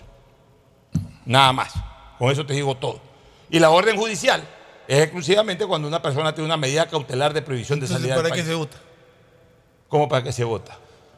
Puedes hacer todos los trámites, Puedes hacer todo. puedes hacer Hoy- todo, ¿y no ¿para qué votas? Hoy en día puedes hacer todo. O sea, por eso te digo que hoy día la obligatoriedad es más teórica que práctica. Antes sí era más práctica que teórica. Antes sí pues, tenía sanciones si no votaba. Ya, ahora ya no, pero igual, pues ya está la obligatoriedad y la gente decide si va a votar o no va a votar. pues, Es absurdo tener la obligatoriedad si no tiene Bueno. ningún tipo de impedimento. Bueno, ni de pero así es, pues, hermano, la situación. ¿Qué quieres que te diga? Vámonos a una pausa y retornamos con un poco más de análisis antes de, de ir al segmento deportivo. Ya volvemos. El siguiente es un espacio publicitario apto para todo público. ¿Aló? ¡Felicidades! Estás participando en la llamada ganadora. Solo debes responder que necesito una promo para hacer la promo del año. Um, que tenga muchísimos premios y que participar sea facilito. Respuesta correcta. Ahorra y gana con la promo del año de Banco del Pacífico. Por cada 25 dólares en tu ahorro programado sumas una oportunidad para participar por premios increíbles cada mes. Todo el año. En marzo participa por un viaje a las Islas Galápagos. Banco del Pacífico. Bet593.es Asunéis dentro y fuera de la cancha con Bet593.es. Diviértete y gana con pronósticos en tenis y miles de eventos deportivos. Bet593.es, sponsor oficial de la Federación Ecuatoriana de Tenis, con el respaldo de Lotería Nacional. Aplican condiciones y restricciones. Bet593.es Lo viven ellos, lo juegas tú. Pedagogía, diseño, medicina, arquitectura, comercio, turismo, nutrición, literatura, computación, psicología, trabajo social, electricidad, agronomía, animación digital. La verdad es que tenemos tantas carreras que ofrecerte que no nos alcanzan en esta cuña. Ven a la Feria de Estudios de la UCSG y descúbrelas todas. Te esperamos este 5 de agosto, de 8 a 17 horas, en la avenida Carlos Julio Arosemena, kilómetro 1 y medio. Tenemos muchas sorpresas y beneficios para ti. Universidad Católica de Santiago de Guayaquil Nuevas historias, nuevos líderes. Amazon llega al Ecuador como nuevo aliado de CNT. Contar con la confianza de Amazon permitirá a la estatal telefónica cambiarle la vida de manera positiva a millones de ecuatorianos. CNT pone a disposición un nuevo portafolio de servicios para almacenamiento, cómputo y seguridad de la información, que además contiene nuevas funciones como analítica de datos e inteligencia artificial. Esta alianza permitirá que la corporación esté a la vanguardia de servicios tecnológicos, no solo en el ámbito local, sino también internacional. CNT está comprometida con la rentabilidad social en conectar vidas y a todos los hogares ecuatorianos. Contáctanos para más información al 1-800-100-100. Atención al cliente. Asterisco 611, operador CNT. CNT Corporativo, arroba cnt.gov.es. Autorización número 0003. CNE, Elecciones Presidenciales y Legislativas Anticipadas Si 2023. necesitas vitamina C, no te preocupes. Pide las tabletas masticables y tabletas efervescentes de genéricos Equagen. Después de un accidente de tránsito, cada minuto es crucial para las víctimas. Por eso, usa tu celular para solicitar ayuda. Siempre cede el paso a los bomberos. Si existe una herida externa, ejerce presión para evitar la hemorragia. En caso de lesiones graves, espera la asistencia de paramédicos o personal de rescate. Cuida tu vida, conduce con precaución y actúa a tiempo. La prevención es la clave. Este es un mensaje del Benemérito Cuerpo de Bomberos de Guayaquil. Autorización número 0111. Elecciones Anticipadas 2023 y Consultas Populares Yasuní y Chocó Uno, dos, tres, vuelta, salto y regreso. ¿Es en serio? ¿Otro baile? Son las 11 de la noche. ¿Hasta qué hora te quedarás? Hasta llegar al millón de seguidores en TikTok tengo toda la noche. Haz tus bailes, retos, mira todos los videos y convierte tu noche en la más bacán con los paquetes prepago de Claro, que tienen el doble de gigas y YouTube y TikTok gratis. Activa tus paquetes prepago desde 3 dólares en tu punto Claro favorito. Más información en claro.com. Para CNT es un gran orgullo cuando las cifras hablan por sí solas, pues en enero de 2023 la corporación generó un superávit de 1.6 millones de dólares, a diferencia de los cuatro años anteriores en el mismo periodo.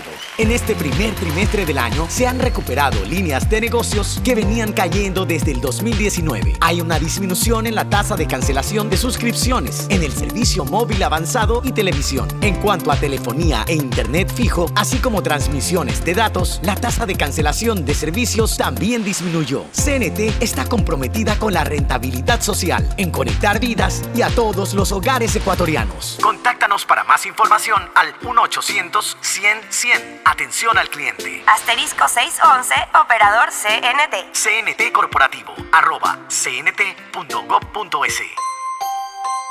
Autorización número 0004. CNE, Elecciones Presidenciales y Legislativas Anticipadas 2023. Si la placa de tu vehículo termina en 5, realiza la revisión técnica vehicular durante todo el mes de junio. Paga la matrícula y separa un turno desde las 7 de la mañana para el centro de matriculación norte vía Adaule o sur en la avenida 25 de julio. Los sábados se atiende de 7 a 13 horas. No lo olvides, todas las placas terminadas en 5 realizan la revisión en junio. La ATM trabaja por tu movilidad. Autorización número 2801. CNE, Elecciones Presidenciales y Legislativas Anticipadas 2023. Compren Mole el Fortín. Todo para la familia y el hogar. Todo para la belleza y el deporte. Todo para la salud. Paga todos tus servicios y disfruta del patio de comidas. Mole el Fortín. Te conviene. Viaja conectado con Internet a más de 150 países al mejor precio con el chip internacional Smart SIM de Smartphone Soluciones. Estamos 24 horas en los aeropuertos de Guayaquil y Quito, pasando migración junto al Duty Free. También en Plaza Quil, local 55, en San Borondón, en la avenida principal de Entre Ríos. Lo importante es que cuando viajes estés conectado, sin esperar conectarte un Wi-Fi. Conéctate directamente con tu chip al teléfono celular que quieras llamar a través del WhatsApp o de manera directa. No lo olvides, Smart SIM de Smartphone Soluciones te espera en el aeropuerto con atención 24 horas al día. Todos los días puedes ganar 500 dólares y darte esos gustitos extras que quieres, como las entradas del concierto, cambio de look o comprar esa cocina que necesitas. Participa por cada 50 dólares que deposites en tu cuenta de ahorro o corriente Banco Guayaquil. Puedes ganar todos los días. Sortearemos 500 dólares diarios. Banco Guayaquil. Primero tú. Hay sonidos que es mejor nunca tener que escuchar. Porque cada motor es diferente. Desde hace 104 años, Lubricantes Gulf mantiene la más alta tecnología y calidad en línea de aceites para motores a diésel y gasolina. Está hecho con una fórmula especial para dar excelente protección a todo tipo de motores, evitando el desgaste prematuro de pistones, anillos y árbol de levas, ayudando a mantener limpio el motor y libre de depósitos que se forman por las altas o bajas temperaturas. Dele a su motor lo que se merece. Lubricantes Gulf, la más alta tecnología en lubricación. 104 años preservando la vida de su motor. Lubricantes Gulf. Gulf es más lubricante.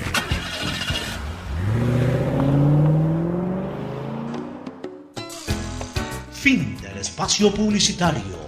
Usted está escuchando un programa de opinión, categoría O, apto para todo público. Muy bien, Fernando. Entramos ya a la última parte, un par de temitas que quiero tocar. Mira, este, ya la gente aquí no entiende. Este es un país de miércoles, hermano. De gente de miércoles también, que, que desgraciadamente polula por acá. Demasiado drogadicto, demasiado delincuente. No te estoy hablando ya de la delincuencia armada, de la delincuencia organizada. Mira tú, resulta, resulta que ahora más o menos se entiende por qué los puentes están oscuros. A propósito, ayer que regresaba del, fútbol, me tomé la molestia de, de mirar porque veníamos por la Pedro Menéndez, pero cogimos el vaso para salir a la terminal, terminal terrestre.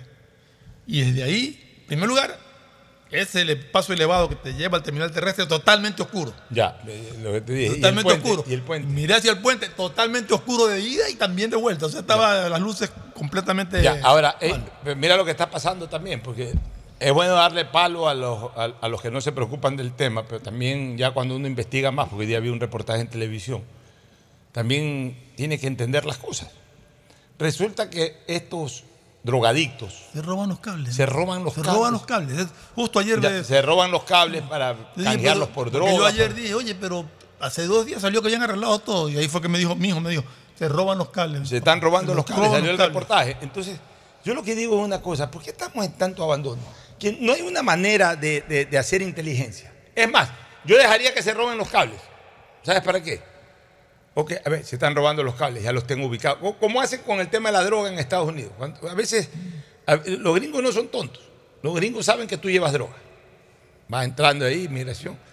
Ahí va fulano, e-, ese va con droga. Ya te dicen, deja lo que pase, vamos a ver a dónde lleva la droga. Y te comienzan a hacer inteligencia. En el momento que sales del aeropuerto, ya te siguen a todos lados hasta que te ven, ven a quién entregan la droga. Entonces, ahí sí, ese va a volver a regresar. Cuando regrese, ahí sí lo agarramos al, al portador. Pero ya de una vez tenemos ubicado cuál es el que, el que está cogiendo la droga aquí, ya le caen encima y todo. Igualito. Y a veces te dejan cruzar de un estado a otro para que sea un delito federal. Ya, exactamente. Entonces yo aquí dejaría que se- la próxima que roben el cable, pero seguirlos, a ver quién compra esos cables. Y caerles a los que compran y también caerles a los que roban. O sea, hacer el circuito eh, integrado, completo del, de- de- del- del delito, pues, ¿no? O sea, del- del- de, la, la acción de, de- Lampa que, que perjudica tanto a la ciudadanía como. Ahora, o sea, hasta, hasta se roban los cables para robarnos la luz. O sea, arreglan, porque salió el reportaje de, de- de- que habían arreglado y vi la foto del puente prendido. Y a la noche- entonces el, el fulano ve el reportaje y a la noche se va a robar los cables. se va a robar los cables. O los mandan a robar los cables, porque a lo mejor el fulano. eh, ya sabe, No, pero el que está viendo el noticiero es el que le compra los cables. Oye, ve acá, eh, fulanito, eh, eh, llega todo drogadicto. Ya arreglaron de nuevo, ya pusieron nuevos cables, anda, róbate los cables ahora en noche, mañana en noche, me los cables. Acá te tengo la, la bolsa de droga, o acá te tengo 20 dólares, 30 dólares, 100 dólares, lo que sea, para que sigas comprando droga. Porque así se está manejando este tema, desgraciadamente. Y, y entonces es un cuento de nunca acabar. Entonces, claro, le metemos la culpa a Cenel.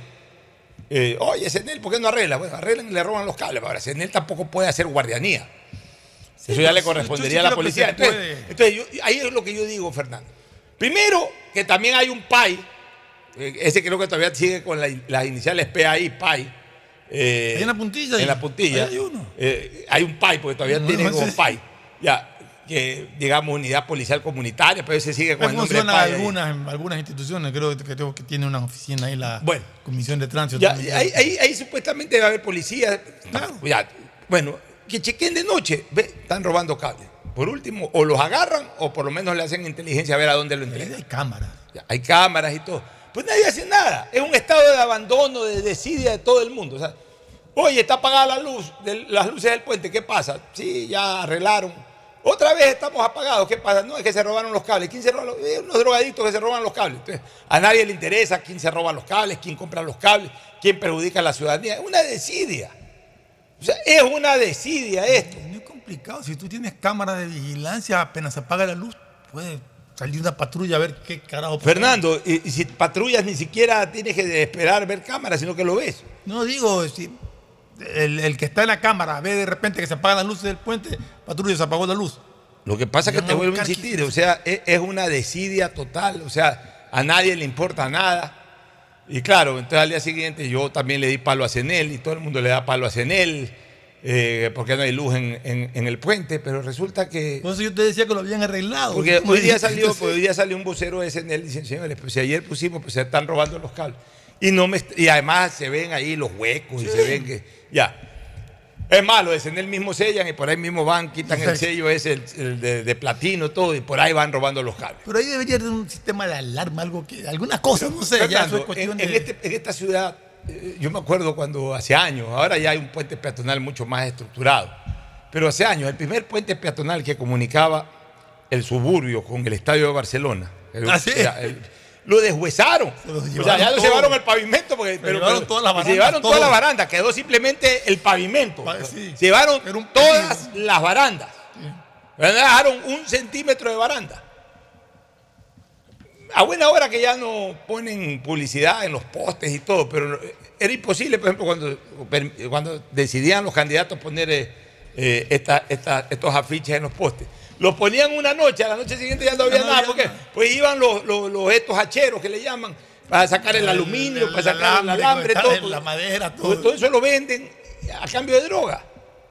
O sea, nadie controla nada en, este, en esta ciudad, en este país. O sea, la policía le importa un bledo. Todo, todo es un- todo es una desidia, Pero, desgraciadamente. partamos, partamos del ciudadano común y corriente que cree que no delinque. Se accidenta un camión cervecero, un camión con colas o con sacos de algo. por Son los primeros en saltar ahí. Para los carros para ir a robársela, a robarse la mercadería, porque no es que están hechos los vivos, ah, me llevé esto, no. Van a robarle al pobre señor que se accidentó. Es increíble realmente. Es increíble, realmente lo que pasa en nuestra ciudad. Eh, y, y todo, y o sea, no, no podemos meterle la culpa de todo al presidente, no podemos meterle la culpa de todo al alcalde, no podemos meterle la culpa de todo al prefecto prefecta, no podemos meterle la culpa de todo, ni siquiera a la, a la misma policía, o sea, porque la policía también tiene tantos frentes abiertos, pero, pero, pero ya tenemos que preocuparnos un poco más también como ciudadanía. Eh, empecemos con nosotros mismos, empecemos a ser respetuosos, empecemos a, a- a respetar las leyes, a respetar a los demás. El, el hecho de que tengas un carro y, pongas luces de parqueo no te da el derecho a parquearte en doble columna, no te da el derecho a parquearte atrás de carros parqueados, no te da el derecho a nada. Tienes que aprender a respetar a los demás. En el momento en que la gente entienda que hay que respetar normas, que hay que respetar a los demás, vamos a empezar a cambiar un poco como sociedad, pero Me parecería difícil. Este, bueno, aparecieron los secuestrados. Finalmente, Sí. por coincidencia, el mismo día De apareció hecho, el, que a haber eh, una rueda de Chipa, prensa el día domingo del ciudadano italiano. italiano. Mañana. Mañana, sábado, viernes, Ma- mañana mañana viernes. es viernes. Mañana viernes.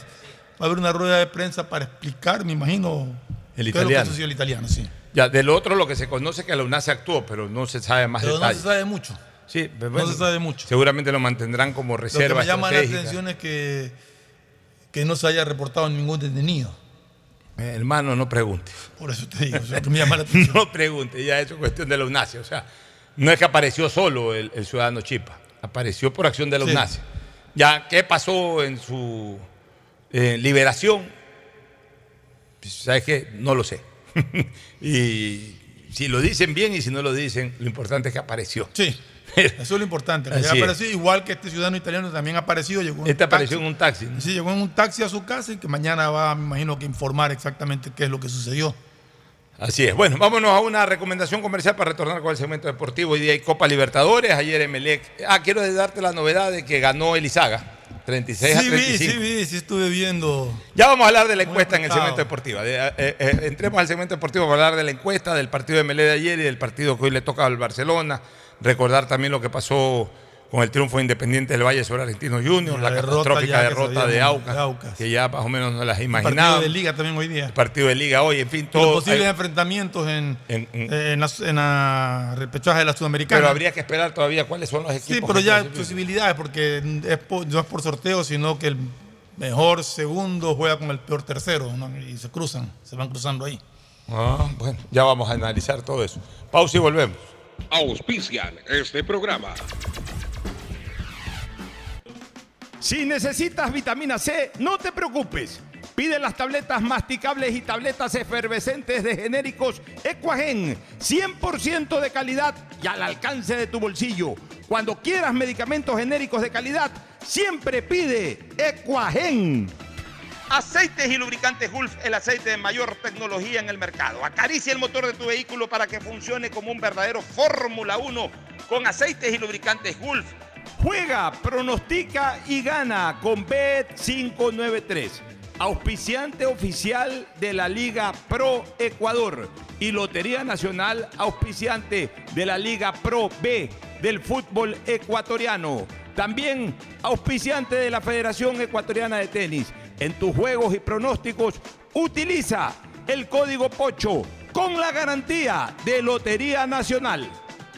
Pedagogía, diseño, arquitectura, economía, medicina, comercio, turismo, nutrición, literatura, computación, psicología, trabajo social, electricidad, agronomía, animación digital. Son tantas las carreras que te ofrece la Universidad Católica Santiago de Guayaquil que no alcanzan a señalarse todas. Universidad Católica Santiago de Guayaquil siempre tiene sorpresas y beneficios para ti. Arrancaron las caravanas Infancia con Futuro. Acercamos los servicios del gobierno del Ecuador a tu comunidad. Llegamos con brigadas de salud, vacunación, estimulación temprana, sedulación y muchos otros servicios. Además, si estás embarazada o tienes un niño recién nacido, regístrate en el stand de la Secretaría Técnica Ecuador Crece sin desnutrición infantil y conoce todos los beneficios a los que puedes acceder. Ingresa a www.infanciaconfuturo.info y entérate cuando estaremos cerca de tu localidad. Nuestro trabajo continúa. Juntos venceremos la desnutrición crónica infantil. Viaja conectado con Internet a más de 150 países al mejor precio con el chip internacional Smart SIM de Smartphone Soluciones. Estamos 24 horas en los aeropuertos de Guayaquil y Quito, pasando migración junto al Duty Free. También en Plaza Quil, local 55, en San Borondón, en la avenida principal de Entre Ríos. Lo importante es que cuando viajes estés conectado, sin esperar conectarte un Wi-Fi. Conéctate directamente con tu chip al teléfono celular que quieras llamar a través del WhatsApp o de manera directa. No lo olvides, Smart SIM de Smartphone Soluciones te espera en el aeropuerto con atención 24 horas al día. La otra vez, alguien estuvo en teletrabajo, tenía una reunión importantísima y tenía miedo que se le caiga el internet. A toda la familia esa persona le dijo que se desconecte del wifi y aún así se le caía la conexión. Bueno, ahora alégrate y deja la envidia. Contrata, como lo hizo finalmente esa persona, un nuevo plan de Claro Hogar con precios más bajos, con internet de fibra óptica con doble velocidad, Claro TV con series y pelis y además telefonía fija ilimitada. Contrata llamando al 505 mil. Compre en Mole El Fortín todo para la familia y el hogar, todo para la belleza y el deporte, todo para la salud. Paga todos tus servicios y disfruta del patio de comidas. Mole El Fortín te conviene. Todos los días puedes ganar 500 dólares y darte esos gustitos extras que quieres. Como las entradas del concierto, cambio de look o comprar esa cocina que necesitas. Participa por cada 50 dólares que deposites en tu cuenta de ahorro o corriente Banco Guayaquil. Puedes ganar todos los días. Sortearemos 500 dólares diarios. Banco Guayaquil. Primero tú. Uno, dos, tres, vuelta, salto y regreso. ¿Es en serio? ¿Otro baile? Son las 11 de la noche. ¿Hasta qué hora te quedarás? Hasta llegar al millón de seguidores en TikTok tengo toda la noche. Haz tus bailes, retos, mira todos los videos y convierte tu noche en la más bacán con los paquetes prepago de Claro, que tienen el doble de gigas y YouTube y TikTok gratis. Activa tus paquetes prepago desde 3 dólares en tu punto Claro favorito. Más información en claro.com.es. Arrancamos las caravanas Infancia con Futuro. Recorremos el país llevando los beneficios del gobierno del Ecuador a tu comunidad. Asiste, regístrate y accede a brigadas de salud, estimulación temprana, registro civil y muchos servicios más. Acompáñanos con toda tu familia. Nuestro compromiso es prevenir la desnutrición crónica infantil desde el vientre materno. Visita nuestra página web www.infanciaconfuturo.info y conoce nuestras próximas visitas.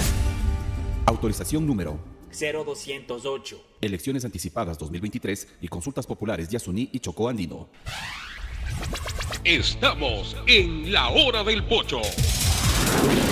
En la hora del pocho presentamos Deportes. Deportes. Muy bien, ya estamos en el segmento deportivo por cortesía de Smartphone Honor. Ya recuerde usted el celular de más alta tecnología plegable flash chip que solamente lo distribuye Claro, ple- plegable con un innovador diseño de bisagra.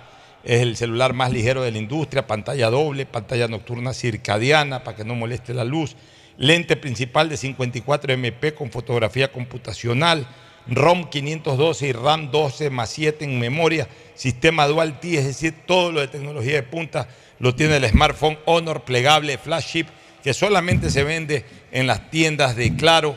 Participa en las subastas públicas de inmobiliaria, accede a los bienes que deseas con excelentes precios. Ahora en junio, por ejemplo, se fue una de las oficinas del edificio del Fórum y eh, frente al Parque del Centenario. También se fue uno de los departamentos del condominio de Recife en el corazón de Salinas. Se fueron algunos carros, Audi, Subaru y otros más. Pero ya viene la subasta de julio, así que para que estés pendiente, siempre eh, consigue información a través de la página web www.inmobiliar.gov.es. Inmobiliar, tu primera opción para comprar bienes. Y atención, arrancaron las caravanas Infancia con Futuro. Acercamos los servicios del gobierno del Ecuador a tu comunidad. Llegamos con brigadas de salud, vacunación, estimulación temprana, sedulación y muchos otros servicios.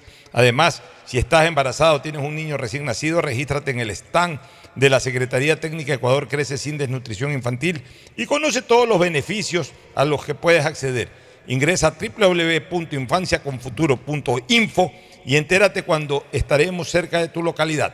Nuestro trabajo continúa. Juntos venceremos la desnutrición crónica infantil. La presencia de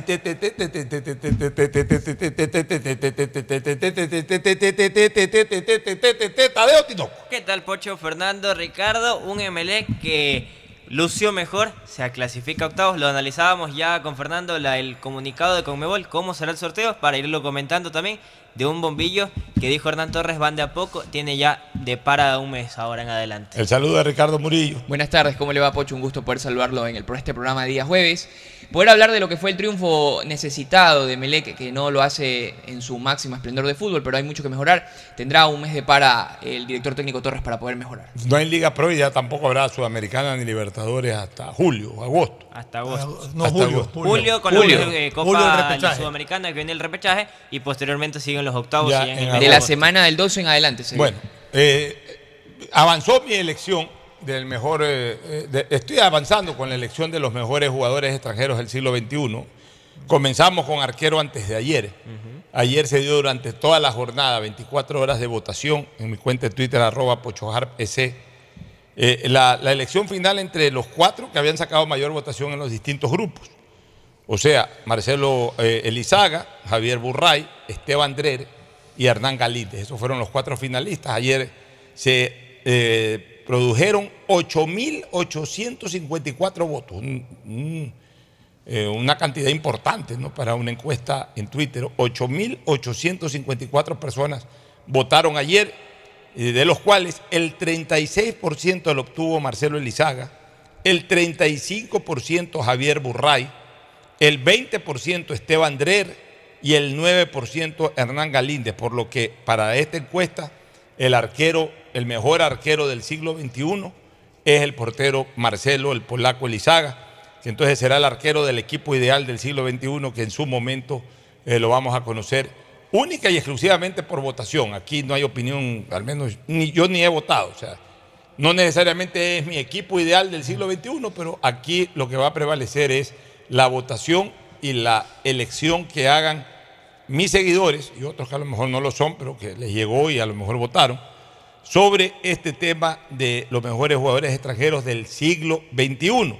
Felicitaciones a Lizaga, porque es un arquero que se retiró del fútbol hace 11, 12 años. Pero Por lo menos de Ecuador se retiró, además ni vive aquí, viene muy poco.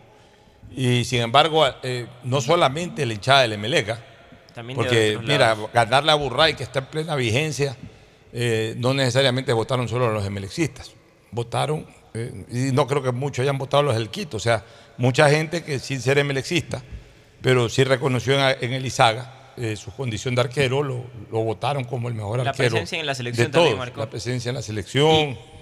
en fin, Y lo felicitaciones. raro es que los números ni los títulos lo avalan. Como Bueno, fue campeón una vez. Como O sea, tampoco no dejó de ser. No, no se fue sin ser campeón. Fue campeón, fue figura del MLE, fue capitán, era muy querido en MLE. Definitivamente fue un extraordinario arquero.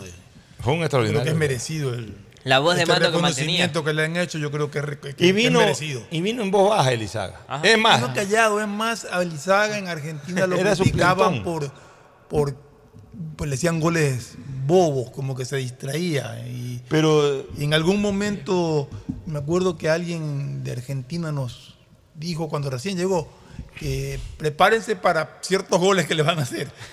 Bueno, era pero- muy alto. Sí, tenía Sí, buena era- talla. sí No era inmenso, pero tenía buena talla. Pero Este, realmente acá Fue un arquero espectacular. fue un arquero, un arquero muy técnico. Yo no me acuerdo así, si, si le hicieron algún gol bobo, habrá sido Tenía- uno. te- Pero era un arquero espectacular. Tenía muy buen saque, pero ninguno saca como sacó Drer. O sea, el saque de Drer es único en el mundo, yo diría. Pelota al piso.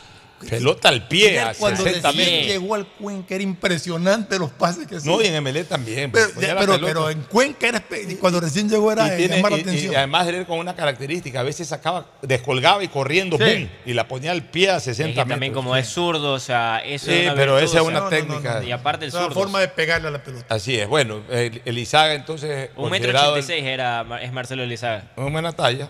Tres centímetros más alto que yo. Una talla para el arquero. Ya, bueno. Ya comencé con la votación de los cuatro mejores defensas del siglo XXI.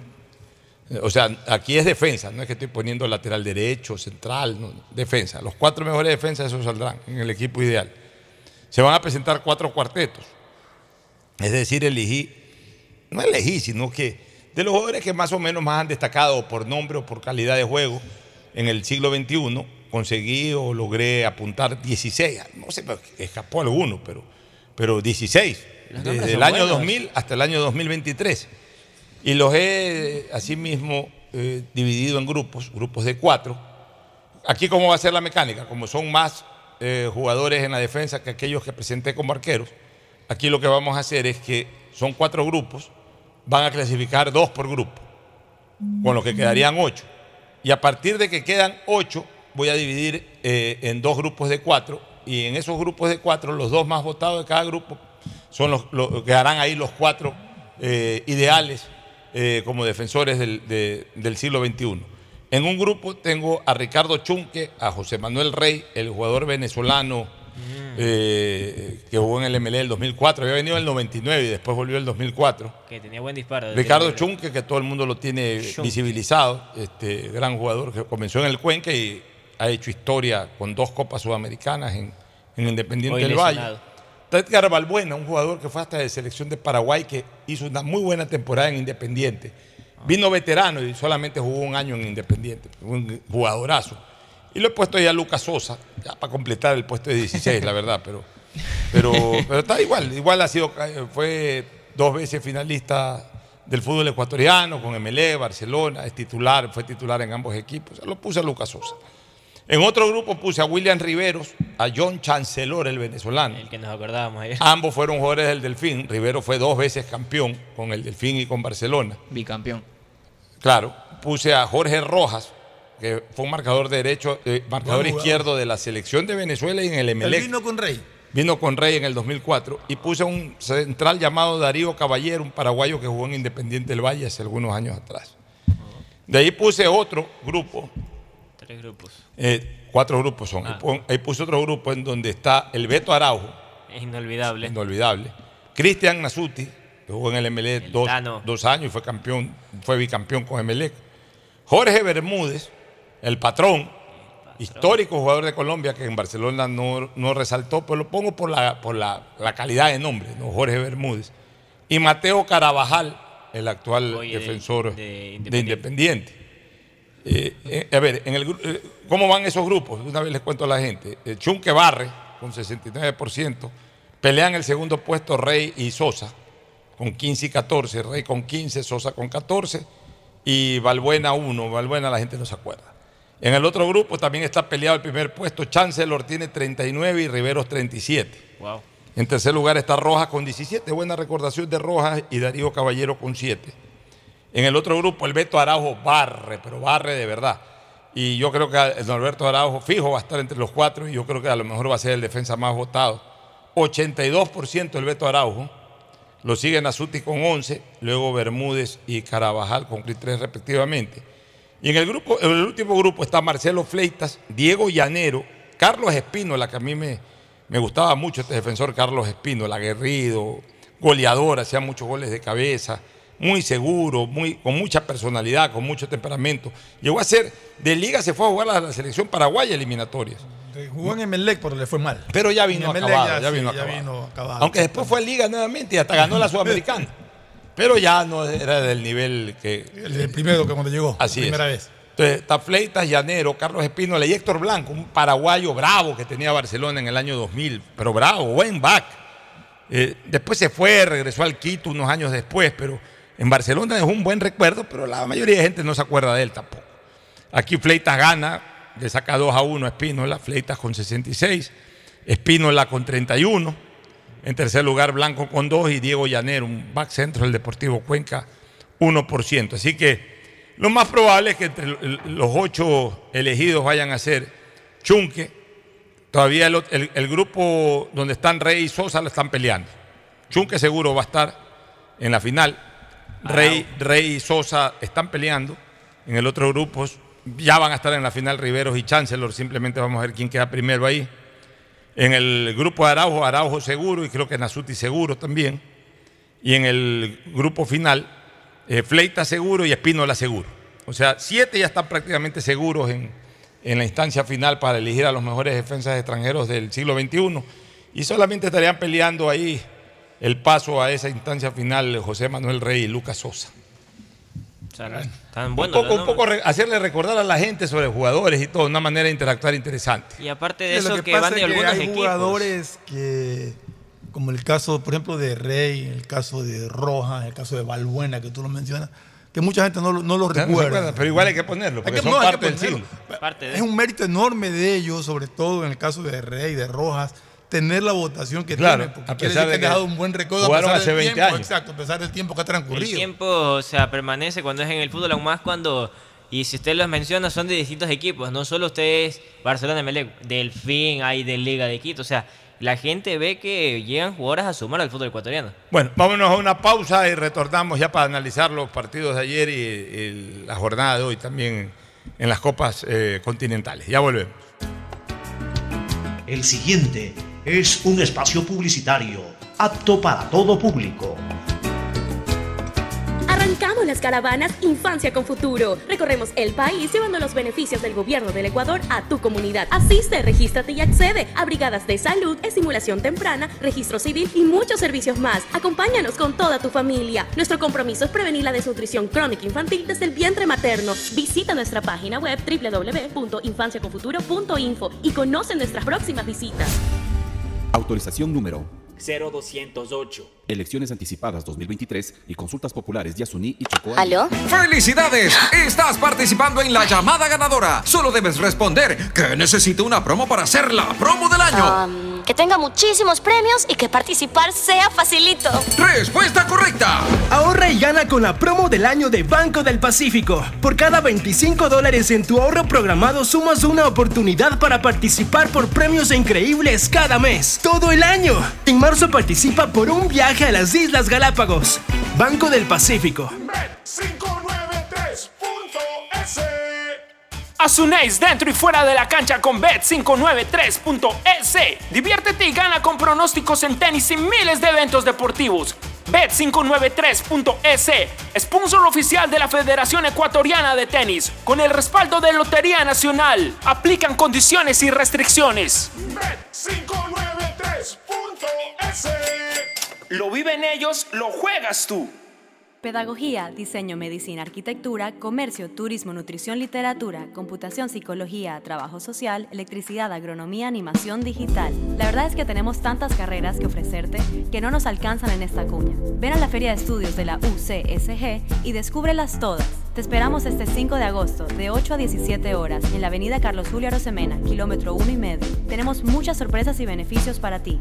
Universidad Católica de Santiago de Guayaquil. Nuevas historias, nuevos líderes. Amazon llega al Ecuador como nuevo aliado de CNT. Contar con la confianza de Amazon permitirá a la estatal telefónica cambiarle la vida de manera positiva a millones de ecuatorianos. CNT pone a disposición un nuevo portafolio de servicios para almacenamiento, cómputo y seguridad de la información, que además contiene nuevas funciones como analítica de datos e inteligencia artificial. Esta alianza permitirá que la corporación esté a la vanguardia de servicios tecnológicos, no solo en el ámbito local, sino también internacional. CNT está comprometida con la rentabilidad social en conectar vidas y a todos los hogares ecuatorianos. Contáctanos para más información al 1-800-100-100. Atención al cliente. Asterisco 611, operador CNT. CNT Corporativo, arroba cnt.gov.es. Autorización número 0003. CNE, Elecciones Presidenciales y Legislativas Anticipadas Si 2023. necesitas vitamina C, no te preocupes. Pide las tabletas masticables y tabletas efervescentes de genéricos Equagen. Después de un accidente de tránsito, cada minuto es crucial para las víctimas. Por eso, usa tu celular para solicitar ayuda. Siempre cede el paso a los bomberos. Si existe una herida externa, ejerce presión para evitar la hemorragia. En caso de lesiones graves, espera la asistencia de paramédicos o personal de rescate. Cuida tu vida, conduce con precaución y actúa a tiempo. La prevención es la clave. Este es un mensaje del Benemérito Cuerpo de Bomberos de Guayaquil. Autorización número 0111. Elecciones anticipadas 2023 y consultas populares de Asuní y Chocó. Uno, dos, tres, vuelta, salto y regreso. ¿Es en serio? ¿Otro baile? Son las 11 de la noche. ¿Hasta qué hora te quedarás? Hasta llegar al millón de seguidores en TikTok tengo toda la noche. Haz tus bailes, retos, mira todos los videos y convierte tu noche en la más bacán con los paquetes prepago de Claro, que tienen el doble de gigas y YouTube y TikTok gratis. Activa tus paquetes prepago desde 3 dólares en tu punto Claro favorito. Más información en claro.com. Para CNT es un gran orgullo cuando las cifras hablan por sí solas, pues en enero de 2023 la corporación generó un superávit de 1.6 millones de dólares, a diferencia de los cuatro años anteriores en el mismo periodo.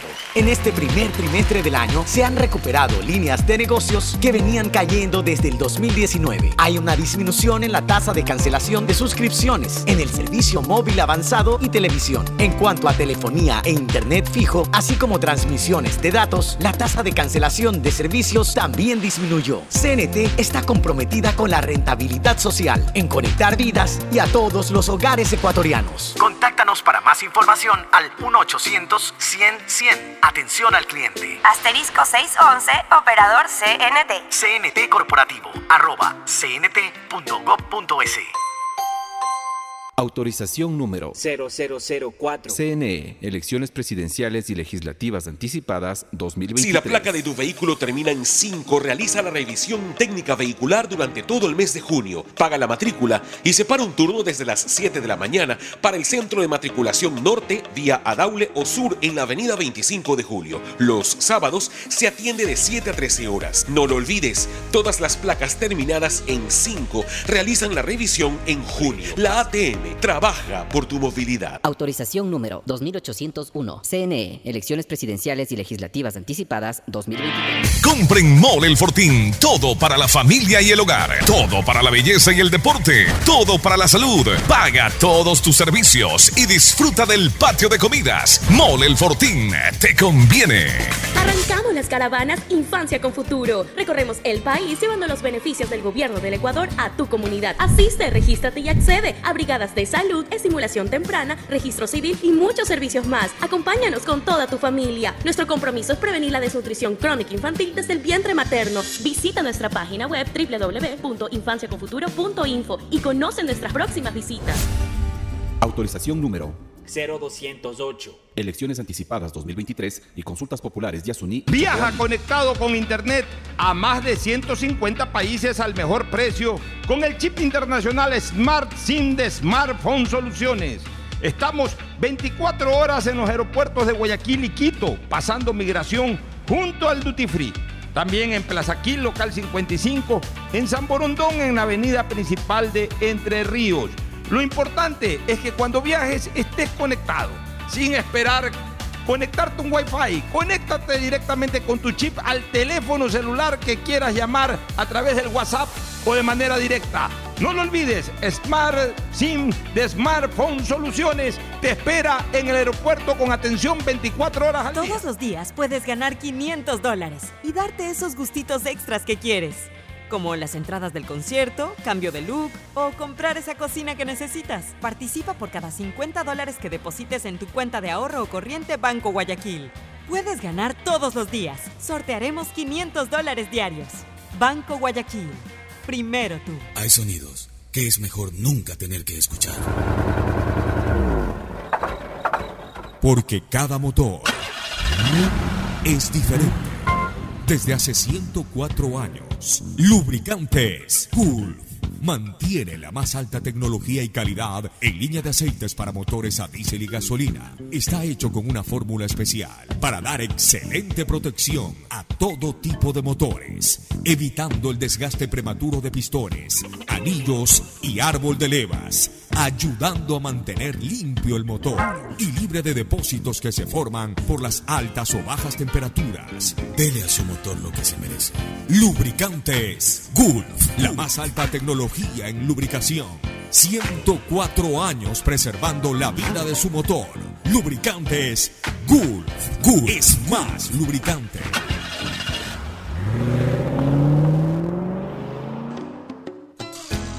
Fin del espacio publicitario. Usted está escuchando un programa de opinión, categoría O, apto para todo público. Bueno, retornamos, retornamos recordándoles a ustedes eh, un mensaje muy importante como es este de que arrancaron las caravanas eh, Infancia con Futuro. Acercamos los servicios del gobierno del Ecuador a tu comunidad, llegamos con brigadas de salud, vacunación, estimulación temprana, sedulación y muchos otros servicios.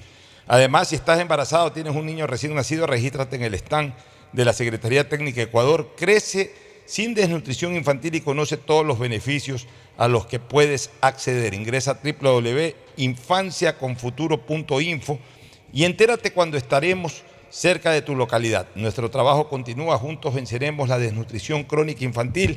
Si te vas de viaje, no te olvides de ir comunicado de una vez, no estés esperando, no estés eh, eh, ahí viendo eh, cómo finalmente te puedes conectar, si hay wifi y si hay eh, clave, código, nada. Directamente anda ya con tu chip incorporado de Smart SIM, de Smartphone Soluciones. Tú vas directamente eh, ya al avión con tu chip y apenas aterrices, lo pones y es como que si estuvieras en tu país con tu celular ordinario. puedes hacer WhatsApp, llamar a todos lados por WhatsApp o recibir llamadas, chatear y hasta tienes para minutos locales también eh, al sitio donde vas. Así que ya sabes, vas con tu chip de Smart SIM, de Smartphone Soluciones, que si estás en la ciudad puedes ir a Plaza Quil frente al Policentro, junto a, San Marino también, eh, Plaza Quil, ahí hay un local de Smart SIM, de Smartphone Soluciones, o si no, también en Entre Ríos también hay uno, o si no, en el aeropuerto, que es más fácil, una vez que pasas migración, que ya estás seguro que vas a viajar, que no tienes ningún inconveniente, nada, apenas pasas la zona del duty free, ya entrando a la plataforma de embarque, ahí encuentras el primer loca- local, es el de Smart SIM, de Smartphone Soluciones, y te vas recontra comunicado. Recontra comunicado. Atención, nos olvidamos de dar una noticia importante hace unos minutos atrás. Ban Ecuador recuerda a la ciudadanía en general que es una banca pública que se debe a sus depositantes. Ban Ecuador no recibe dinero del Estado ecuatoriano, por lo que el manejo de esta administración es responsable y prudente en la utilización de dineros ajenos, es decir, de sus clientes y usuarios. Adicional a ello, desde Ban Ecuador, preocupados por la economía sostenible de los ciudadanos, se han impulsado soluciones integrales de financiamiento para que los pagos vencidos de los clientes puedan ser reestructurados y refinanciados para continuar con mecanismos de arreglo de obligaciones, como es el caso del alivio financiero. Sin embargo, hay personas que tienen deudas pendientes con la institución desde hace más de cinco años, hasta antes de la pandemia, a los cuales se les ha contactado en muchas ocasiones sin tener resultados favorables. O sea, de estos típicos que prestan y después no te voy a pagar, se esconden. Increíble. Bueno, en todo caso, por esta razón, Ban Ecuador se ha visto en obligación de tomar las medidas legales pertinentes como lo exige la normativa para salvaguardar los intereses de los clientes y de la institución. Cuidando el dinero de sus cientos de miles de clientes y usuarios, Ban Ecuador ha implementado a través de la jurisdicción coactiva otorgada por la ley el portal de remates en línea para rematar los bienes embargados, producto de los procesos coactivos de estos clientes que llevan adeudando más de cinco años créditos que exceden los 20 mil dólares. Increíble, pero así es la gente, no paga. Después pues quieren que, que no les rematen las cosas, y después se quejan de todo y que no es culpa mía. La vida hay que saber ser responsable. Cuando uno adquiere una obligación, uno tiene que cumplirla. Cuando te prestan plata, te prestan plata, no te están regalando plata. La gente va con, va con el criterio de que va a sacar un crédito, pero en el fondo va con la intención es de que cree que van a, coger un regalo. Y tampoco las cosas tienen que ser así, pues Fernando. El que, que- el que presta un dinero, algún, a lo mejor puede tener alguna dificultad, reestructura, todo, pues no es que ya no te pago nunca más. Tienen que cobrárselo y que se lo cobren a la fuerza Presta si un es dinero, necesario. Su primera obligación es pagar. Así es. Bueno, vamos con el fútbol, don Tete A ver, Tinoco. Hoy, hoy juega Barcelona a 19 horas ante Cerro Porteño, donde solo le sirve A la ver, pero, victoria. pero hablemos primero de Melec. ¿Cómo viste Ok. Melec ayer? Yo, yo vi el partido de Melec. Este, me pareció que Melec jugó bastante bien. O sea, ya la gente exige de que prácticamente... Pero se- falta. Mejoró mucho. Falta. Mejoró mucho. ¿Qué falta? A ¿Qué ver, falta para lo que tiene de estructura de, de equipo de Melec? ¿Qué falta? plantilla tiene, falta es. plantilla eh, tiene? Le A tiene, ver, pero- tiene pero- nombre pero- que le responden. A Melec le faltan jugadores. Mejoró mucho, ha mejorado mucho en relación a lo que estaba. O sea, lo que yo te Pero quiero le decir es- falta bastante para competir a nivel internacional. Ya. Ah, no, pues que para mí ni Barcelona ni Melec tienen Yo creo, internacional. que, o sea, yo creo que este Melec que, que- que vi ayer, si sigue mejorando co- como se lo vio ayer, con ciertos refuerzos va a pelear el campeonato. Es que ahí es otra etapa. cosa. O sea, esa plantilla de Melé de ayer, yo creo que ya comenzó a, a rendir a lo que más o menos se espera que rinde esa plantilla. Ya, si quieres mejorar ese rendimiento, tienes que traer dos, tres jugadores distintos. Como bajo. Pero, pero el problema era que anteriormente esa plantilla estaba rindiendo menos de lo que podía rendir. Yo creo que ya es, ayer sí. ya rindió más o menos Por a la altura de el lo que, día es lo de que ayer espera. fue un excelente rendimiento de, de León y de Leguizamón. Sacaron todo lo Todo. que les mandaron por arriba. Los uruguayos sabían que el empate les convenía. Sí. Y cuando fueron a buscar, se encontraron con que no podían tocar mucho porque la cobertura en medio de, de Villalba, quien mucho critican y Villalba que a mí me parece que es un muy buen Cortaba jugador bien al suelo. corta muy bien, entonces suelo, no dejaba participar eh, en el toque. Los obligaron a meter pelotazos y ahí brillaron Le- Leguizamón y, y- y León. Revivió Carabalí, revivió Caraba- Romario. Carabalí lamentablemente se volvió a lesionar. Romario. Romario ha elevado el nivel que tenía, tenía un nivel que yo lo venía criticando mucho, que Al decía que ya no estaba para jugar, sube. pero Ayer realmente tuvo un El partido chico Napa respondió. ¿no? En el gol no tuvo Napa, nada que ver, fue yo sí creo- golazazazo. Yo sí creo, Golazo, yo sí imposible creo que tuvo responsabilidad con el gol. Lo estuvimos. No. Sale un poco, está solo No he visto la repetición. Yo lo vi. Yo, yo no he visto la repetición. Lo vi en el estadio, lo dije, Ajá. y toda la gente que estaba alrededor mío ¿eh? coincidía en que sí tenía responsabilidad.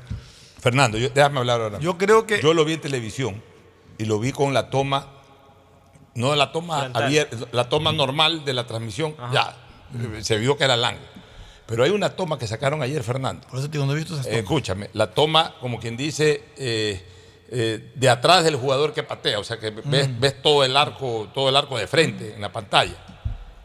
El mismo efecto del gol de Roberto Sí, Carlos. pero la posición de Napa, ¿qué hacía tan No, adelante? no, no, Napa, no, no, no, oye, la pelota, escúchame, se clava en el ángulo, pero además haciendo la comba de afuera hacia adentro, como el gol de Vasconcelos. O sea, fue un gol Voy a revisarlo Oye, Napa se estira.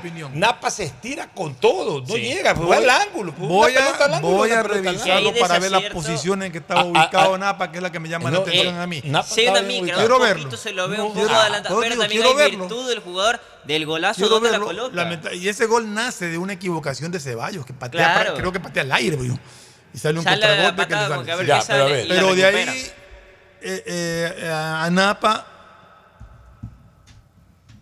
lo vi inseguro en las salidas. Ajá. Me llamó la atención con la talla que tiene, tiene que tener mucha más seguridad y convicción en salir.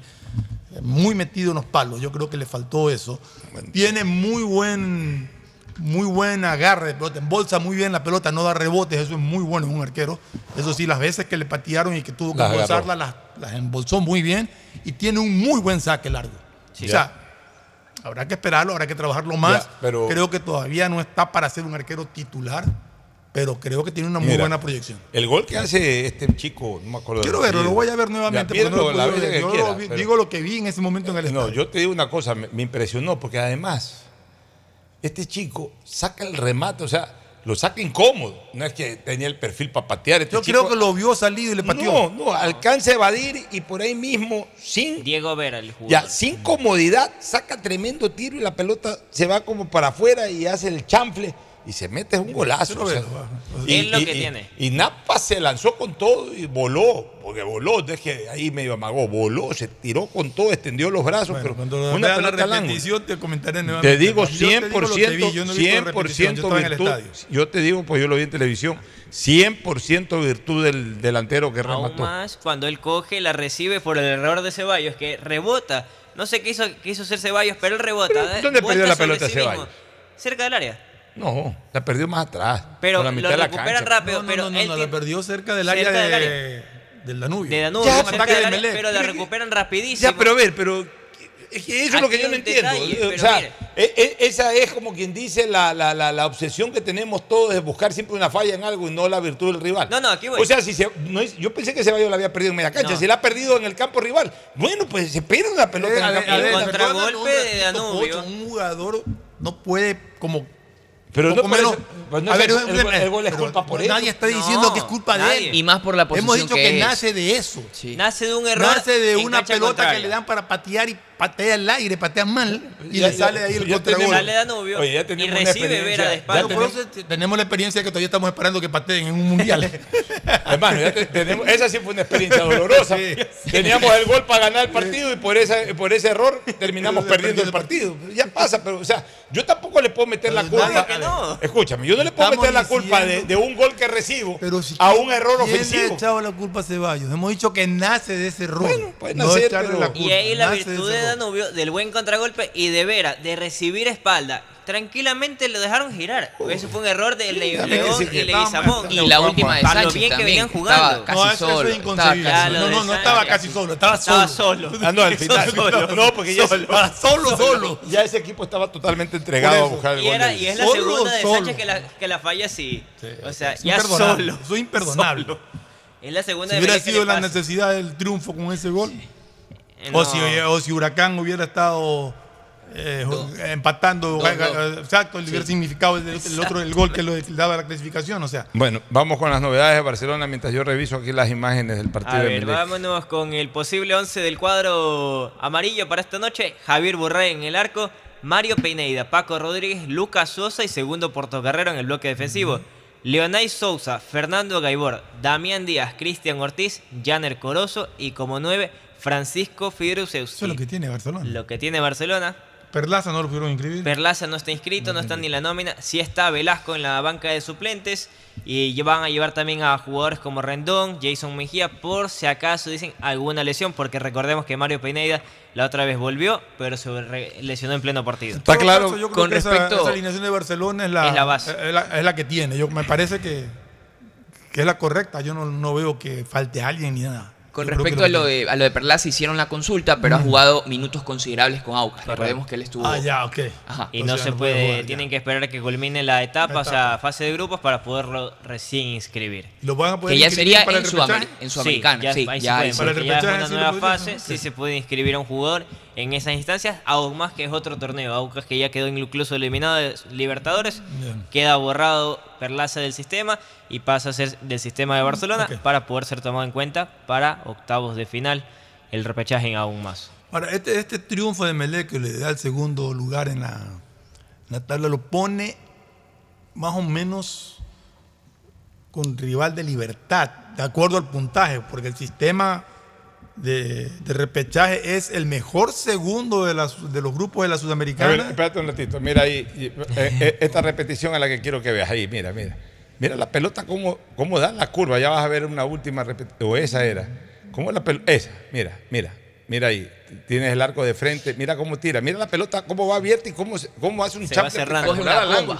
Y pasa al lado del palo. Sí. Ahí no llega ningún arquero. No, ni con un cohete a la- en la espalda llegaba ayer Bueno, ayer. entonces estábamos hablando de Barcelona. ¿Qué decíamos de Barcelona? Eh, el 11 eh, va Díaz, Ortiz, Janer en el medio campo. Posterior a este partido, Cristian Ortiz y Mario Pineda mañana son intervenidos quirúrgicamente por una astroscopía. Lo importante que sepa la gente es que Barcelona hoy día juega una especie de Pero ellos no alcanzarían al repechaje. Ellos ya no alcanzarían el repechaje lastimosamente, No sé. lo manifiestan de dos a tres semanas su recuperación, lo dijeron el otro Bueno. día, pero finaliza y mañana ellos están en la clínica. Ya, lo que les quiero decir es que este es un partido prácticamente de, de pre-sudamericana. Porque ya para Copa. eh, eh, la etiqueta es Copa Libertadores, pero ya Sí. Copa Libertadores no disputa nada Barcelona, ni tampoco Cerro. Este, y ambos, el único interés que tienen es de clasificar al, al repechaje. O sea, es un partido de hoy de la Copa Sudamericana que se jugó ayer. Una antesala. Sí, o sea, a ver, hoy Cerro y. eh, mire, hoy Cerro y. ¿Y cómo es que se llama? Y Barcelona disputan exactamente lo mismo que van a disputar Liga Deportiva Universitaria y, y- Y y Botafogo. Botafogo. O sea, a ver cuál va al repechaje. O sea, eh, hoy, por eso yo, yo ayer decía en este fútbol, el partido de hoy de Barcelona con Cerro Porteño es un partido de Copa Sudamericana, no es un partido de Copa Libertadores. O sea, hoy, hoy lo que están disputando es el paso al repechaje de la Copa Sudamericana. O sea, Barcelona se redujo a eso. Eso es lo malo de la actuación de Barcelona este año en, la- en- en el torneo internacional. Que una fecha antes de que acabe la Copa Libertadores realmente se pone a jugar es Copa Sudamericana y no Copa Libertadores. Pero vamos a ver cómo le va a Barcelona le alcanza con el empate. Recordemos lo que, lo que estaba diciendo de que eh, el sistema es que el, el mejor segundo de los grupos de la Sudamericana juega con el peor tercero de la Copa Libertadores. Hasta hoy el peor tercero Y así se van cruzando. Depende. Hasta que hoy. Todavía falta, todavía Se, falta se podría dar Podría cruces quedar. entre mismos equipos del mismo país. Pero, Esto por- quiere decir claro. Liga Barcelona. Porque mira, mira, Barcelona hoy, por número, es el peor tercero. Hoy. Si Barcelona gana hoy, queda tercero, seis. pero ya no es el peor tercero. Pero si Barcelona empata hoy con Cerro Porteño, Queda también tercero. queda tercero y quedaría como el peor tercero. Entonces jugaría con quién? Con Pero, el mejor. Claro, ahí tienes. Jugaría con el mejor. Estos son, estos son la- las posibilidades. porque Barcelona Ganando, si, queda- se si Barcelona queda hace seis puntos, muy probablemente le podría tocar con Liga. Sí, Sí, eh, pero es que ahí tienen- también juegan Claro, otros depende de resultados. otros resultados, digo, eso es Ganando se podría enfrentar con más posibilidad a Audax italiano y a Tigre de Argentina. Ganando. Sí, ganando. Ganando. ¿Cuántos ahí, puntos tiene Audaz y Tigre? ya lo revisamos. Empatando, su rival sería Estudiantes de La Plata. Y de ahí, en el caso de Prendo, queda eliminado. Queda También hay eliminado. posibilidades, sí, por el lado de Melec hay posibilidades hasta que le toque el mismo Colo Colo de Gustavo Quintero. Es una especie un poco pero, raro. Pero Emelec más lo veía con, con Libertad de Paraguay. Sí, pero es que hoy día juega Colo Colo justamente y hay una Ah, posibilidad. depende del resultado. Depende del Ya, resultado. también. En el la caso- Sí, porque hasta ahora le tocaba eso. que inicialmente era patronato, pero como ganó Corinthians pasó a ser Libertad y ahora dice que hoy día hay la oportunidad de, lo lo- que sí no es muy, lo que parece que no es probable es que se debe un Emelec Barcelona. Eso no. Porque el caso de Tigre y el caso de Audaz Ita- Italiano en el grupo D y E, cada uno tiene 10 puntos. Ya con los, en el caso de Tigre, con los 6 partidos jugados, hoy juega Audaz Italiano en la Copa Lo Sudamericana. que, lo que no es que es probable, sino que es seguro, es que arrancaron las caravanas Infancia con Futuro. Acercamos los servicios del gobierno del Ecuador a tu comunidad. Llegamos con brigadas de salud, vacunación, estimulación temprana, desedulación y muchos otros servicios. Además, si estás embarazado, tienes un niño recién nacido, regístrate en el stand de la Secretaría Técnica Ecuador Crece sin Desnutrición Infantil y conoce todos los beneficios a los que puedes acceder. Ingresa a www.infanciaconfuturo.info y entérate cuando estaremos cerca de tu localidad. Nuestro trabajo continúa, juntos venceremos la desnutrición crónica infantil. Nos vamos a una última recomendación y luego al cierre. Auspician este programa. Si necesitas vitamina C, no te preocupes. Pide las tabletas masticables y tabletas efervescentes de genéricos Equagen, 100% de calidad y al alcance de tu bolsillo. Cuando quieras medicamentos genéricos de calidad, siempre pide Equagen. Aceites y lubricantes Gulf, el aceite de mayor tecnología en el mercado. Acaricia el motor de tu vehículo para que funcione como un verdadero Fórmula 1 con aceites y lubricantes Gulf. Juega, pronostica y gana con Bet593, auspiciante oficial de la Liga Pro Ecuador y Lotería Nacional, auspiciante de la Liga Pro B del fútbol ecuatoriano. También auspiciante de la Federación Ecuatoriana de Tenis. En tus juegos y pronósticos, utiliza el código POCHO con la garantía de Lotería Nacional. Pedagogía, diseño, arquitectura, economía, medicina, comercio, turismo, nutrición, literatura, computación, psicología, trabajo social, electricidad, agronomía, animación digital. Son tantas las carreras que te ofrece la Universidad Católica Santiago de Guayaquil que no alcanzan a señalarse todas. Universidad Católica Santiago de Guayaquil siempre tiene sorpresas y beneficios para ti. Nuevas historias, nuevos líderes. Viaja conectado con Internet a más de 150 países al mejor precio con el chip internacional Smart SIM de Smartphone Soluciones. Estamos 24 horas en los aeropuertos de Guayaquil y Quito, pasando migración junto al Duty Free. También en Plaza Quil, local 55, en San Borondón, en la avenida principal de Entre Ríos. Lo importante es que cuando viajes estés conectado, sin esperar conectarte un Wi-Fi. Conéctate directamente con tu chip al teléfono celular que quieras llamar a través del WhatsApp o de manera directa. No lo olvides, Smart SIM de Smartphone Soluciones te espera en el aeropuerto con atención 24 horas al día. La otra vez, alguien estuvo en teletrabajo, tenía una reunión importantísima y tenía miedo que se le caiga el internet. A toda la familia esa persona le dijo que se desconecte del wifi y aún así se le caía la conexión. Bueno, ahora alégrate y deja la envidia. Contrata, como lo hizo finalmente esa persona, un nuevo plan de Claro Hogar con precios más bajos, con internet de fibra óptica con doble velocidad, Claro TV con series y pelis y además telefonía fija ilimitada. Contrata llamando al 505 mil. Compren Mole El Fortín. Todo para la familia y el hogar. Todo para la belleza y el deporte. Todo para la salud. Paga todos tus servicios y disfruta del patio de comidas. Mole El Fortín. Te conviene. Todos los días puedes ganar 500 dólares y darte esos gustitos extras que quieres, como las entradas del concierto, cambio de look o comprar esa cocina que necesitas. Participa por cada 50 dólares que deposites en tu cuenta de ahorro o corriente Banco Guayaquil. Puedes ganar todos los días. Sortearemos 500 dólares diarios. Banco Guayaquil. Primero tú.